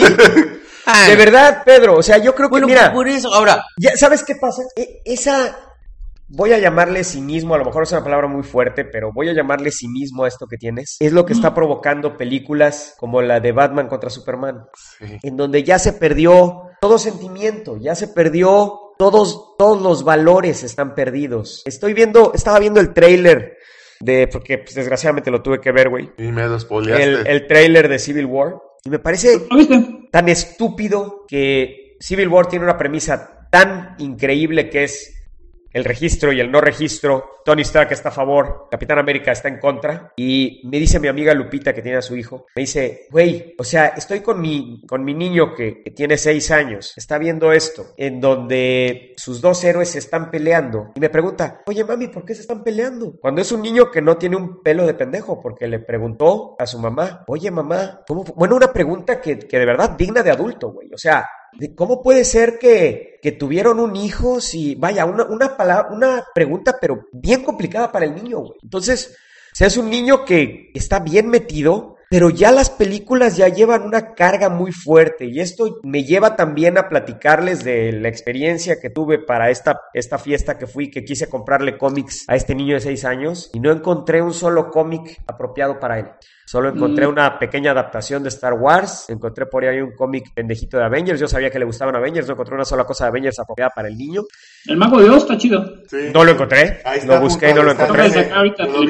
Este, Dale, estuve a punto de comprarle Dragon Ball. Lo malo es que Dragon Ball solo había el 6, 7 y 8. Entonces no le pude comprar Dragon Ball tampoco. Este, eh, me fue tremendamente difícil. Entonces, debido a esta, tú quieres este realismo y esta cosa que, que- que choca con el idealismo y el... eh, Es triste, o sea, desde mi punto de vista, yo siento que, que no debemos de perder esta capacidad de que los cuentos nos asombren y las fábulas nos asombren y, y el no querer que todo sea real y el no querer que todo sea como es nuestra realidad. Yo creo que debemos de buscar realidades más brillantes. No, yo, yo no estoy en contra de que las realidades sean más brillantes. A mí me hubiera gustado de que hubiera habido un poquito más de guiño a comprender los personajes. Punto. Punto. Ahora, a lo que mejor... no eres específico, no explicas cómo, pero bueno, ya nos mucho. no explico cómo. Sí, pues eh, me hubiera gustado un poquito eh, entender a Han Solo Que, que- que no me, que no me llegara tan de sorpresa el hecho de que,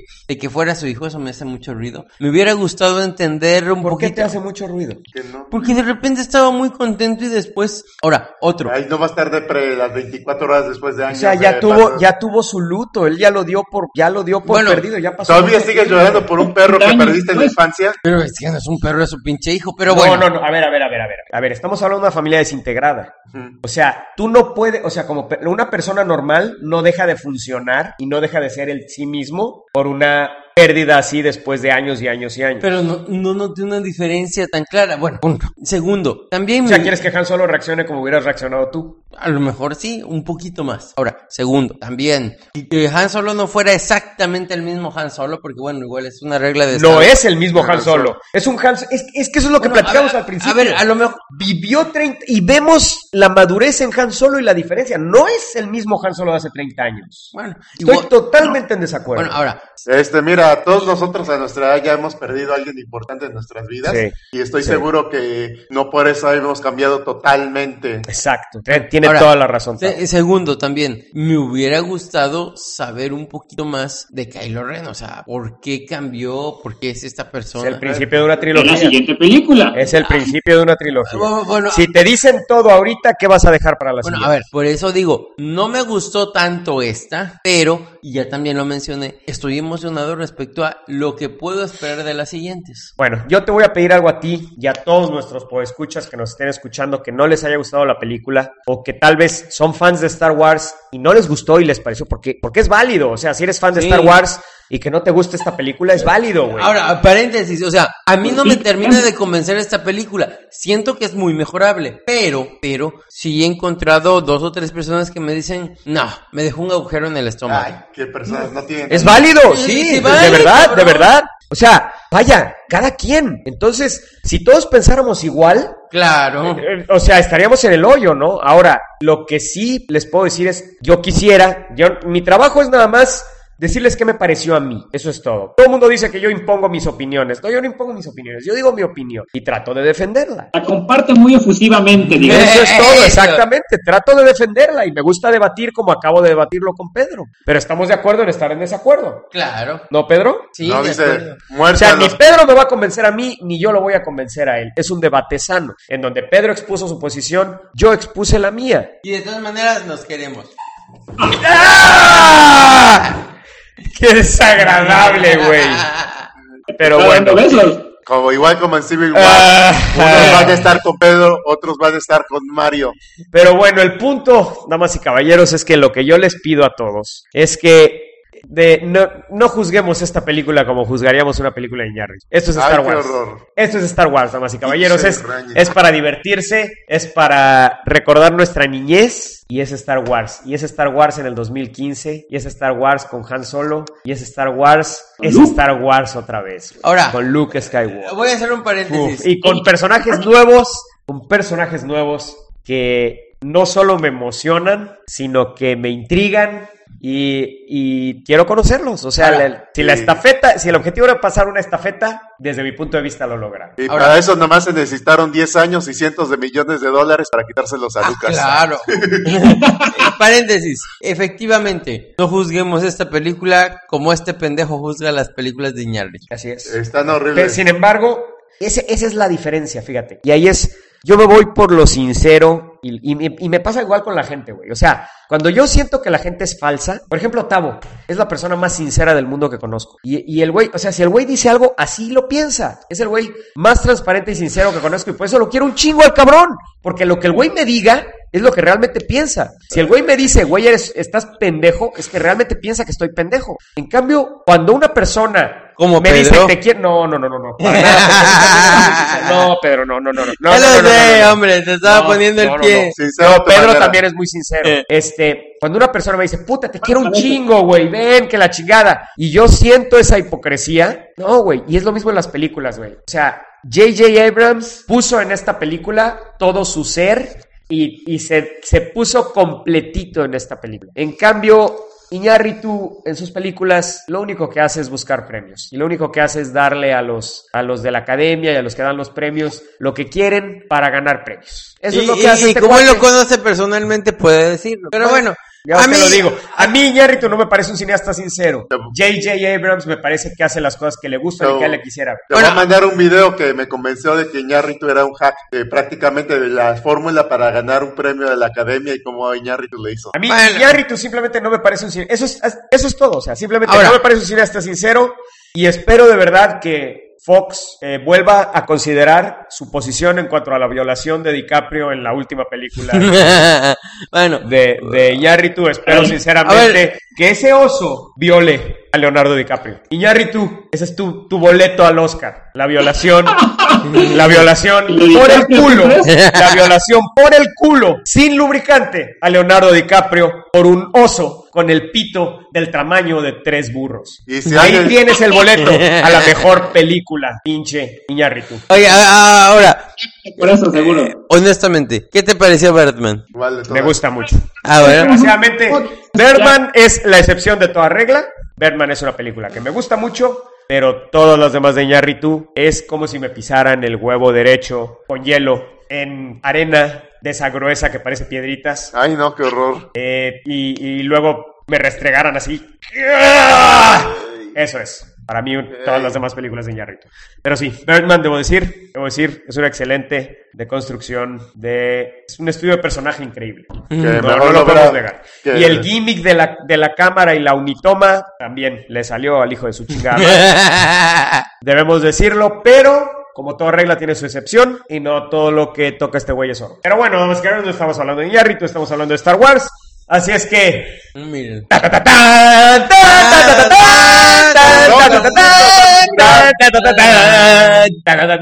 Dirigido por Pedro Ajas González. Y somos... Pedro Haas. Gustavo Barte. Jesús Morales. Y Mario Padilla, ya saben, escúchanos en iTunes. Pero ya estamos en iTunes. Y bueno, ¿y eso para qué sirve, cabrón? Para que nos pongan sus reviews, damas y caballeros, y que les digan qué les parecen estos podcasts de cuatro horas, damas y caballeros, hablando de puras pendejadas. ¿Estamos qué? Nuestro nombre. Bemas de Star Wars. Temes de Star Wars, damas y caballeros, puras pendejadas en nuestro Tumblr, damas y caballeros, así es. Y bueno, pues ya saben, escúchenos en iTunes, escúchenos en tribunadelosupergüeyes.com, metas en nuestro Facebook, contacto directo, su arroba supergüeyes en Twitter, mienten la madre de Chucho, este güey que se parece al Pachino, dígale Chucho, puto Chucho al Pachino, hashtag Chucho al Pachino, chingue su madre. Y pues ya sabe, ahí va a ver usted en nuestro Twitter Chucho vestido de cara cortada con su little friend, enseñándolo completito, damas y caballeros. ¡Ay, Choldo! Chucho enseñando su little friend completito, damas y caballeros. ¡Ay! En nuestro Twitter. Así es, damas y caballeros. En arroba supergüeyes, arroba supergüeyes. Y pues ahora nuestro canal de YouTube, Tribuna de los Supergüeyes. Y pues muchas gracias por escuchar. Disfrútanos con leche.